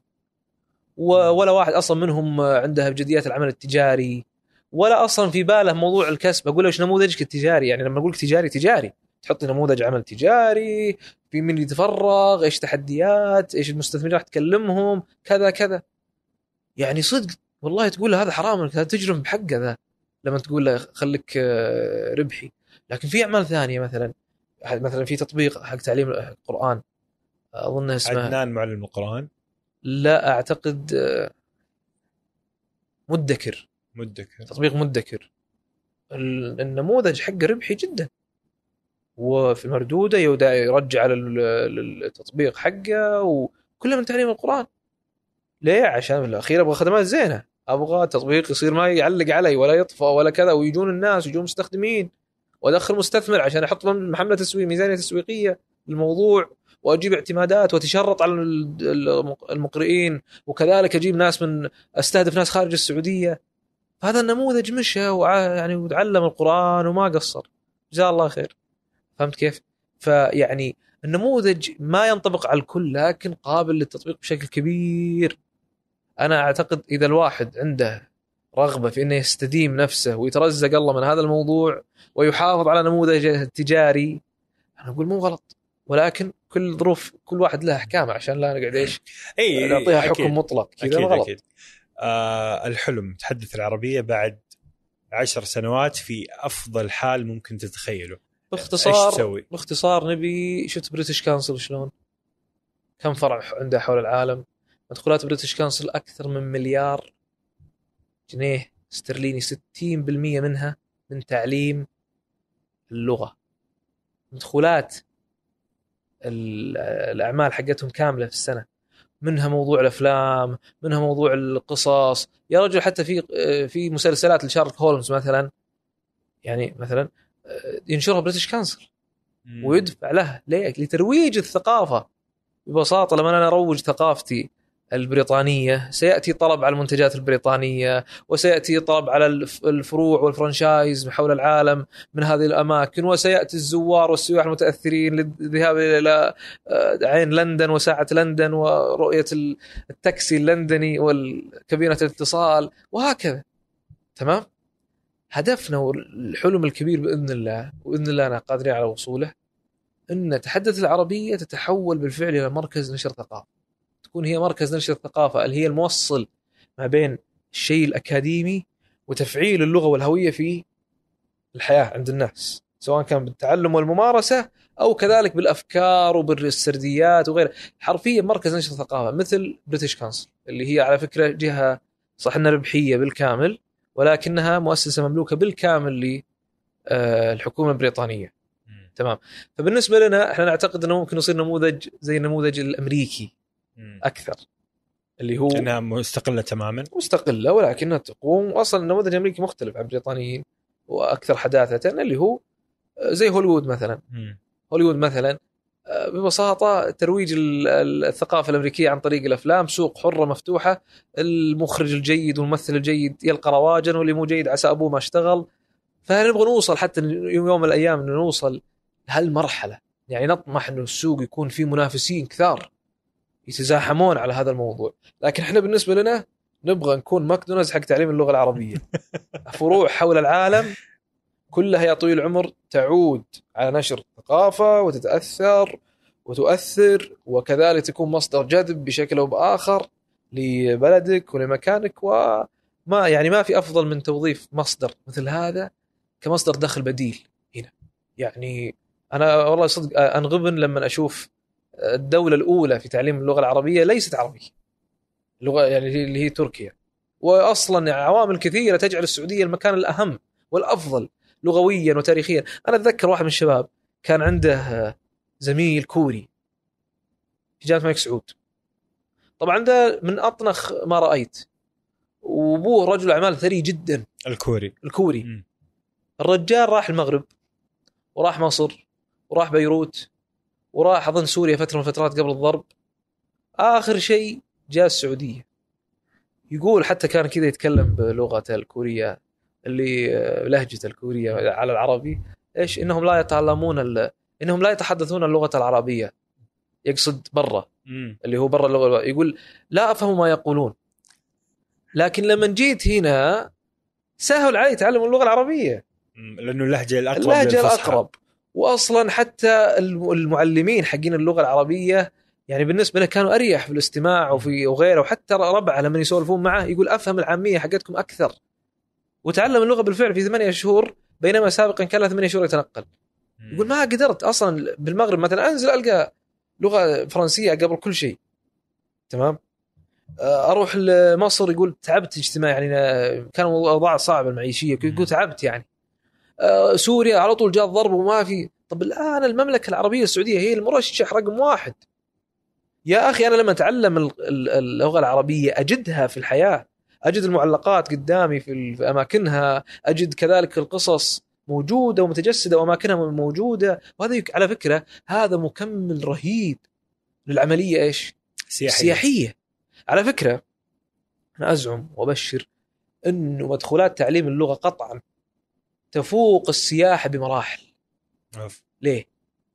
السائح يجي بميزانية محددة في وقت محدد مواسم محددة ويطلع ويحاول قدر المستطاع إنه يحافظ على ميزانيته وعلى جولته في أماكن محددة تمام؟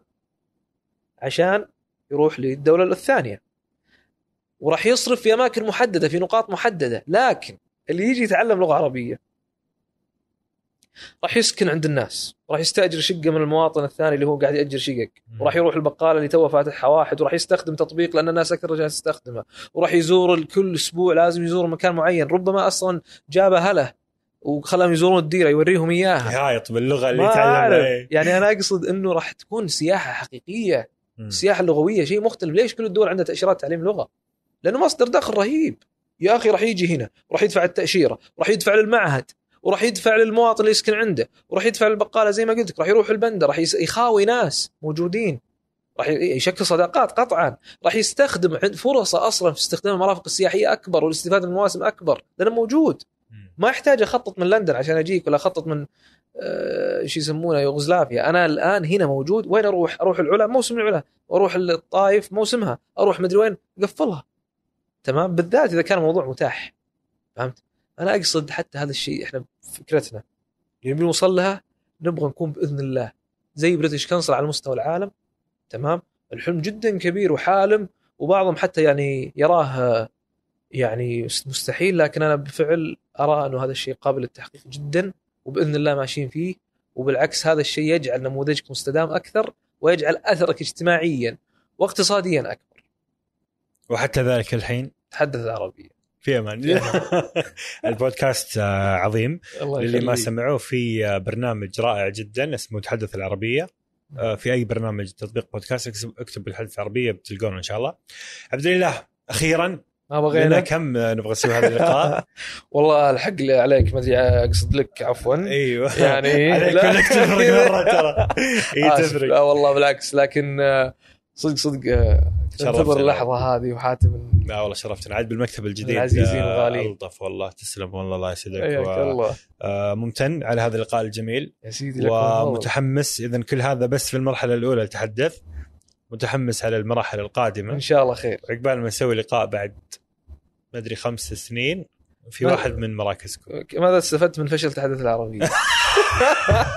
لا متحين على كل الخيرات لكن مراكزكم. مراكزكم قاعد بإذن يكون الله. إيجابي خلها بعد ال- المفاجأة الجاية بعد الفترة الجاية الله. نعم يلا قريب ترى هالشهر؟ اي إن شاء الله خير إن شاء الله. خير في إن شاء الله مفاجأة تسركم عن تحدث عربية خلال هذا الشهر حياكم الله. وعقبالنا إن شاء الله. يا رب نلحقكم إن شاء الله بعد. السنة اللي. بعدها أيوة. ما ادري متى يعطيك العافية عبد الله. أهلا أهلا أهلا. طولنا عليك. ممتن والله. يعني أنا ترى من المتأثرين برسالة برسالاتكم حتى قبل لا تعرف. الله يحييك. في أي وقت والله يا حبيبي. وبس والله. شكرا. في أمان الله. في أمان. أصدقاء مربع الرائعين شكرا لاستماعكم كامل اللقاء. أتمنى أن سوالف تحدث العربية وعبد الله الأنصاري كانت ممتعة وجميلة ومفيدة وأنكم استمتعتوا زي ما استمتعت. أنا أشارك هذا اللقاء لأي شخص تظنون أن اللقاء بيمتعه ويفيده. أيضا وإلى أن نلقاكم الخميس المقبل بإذن الله. كونوا بخير.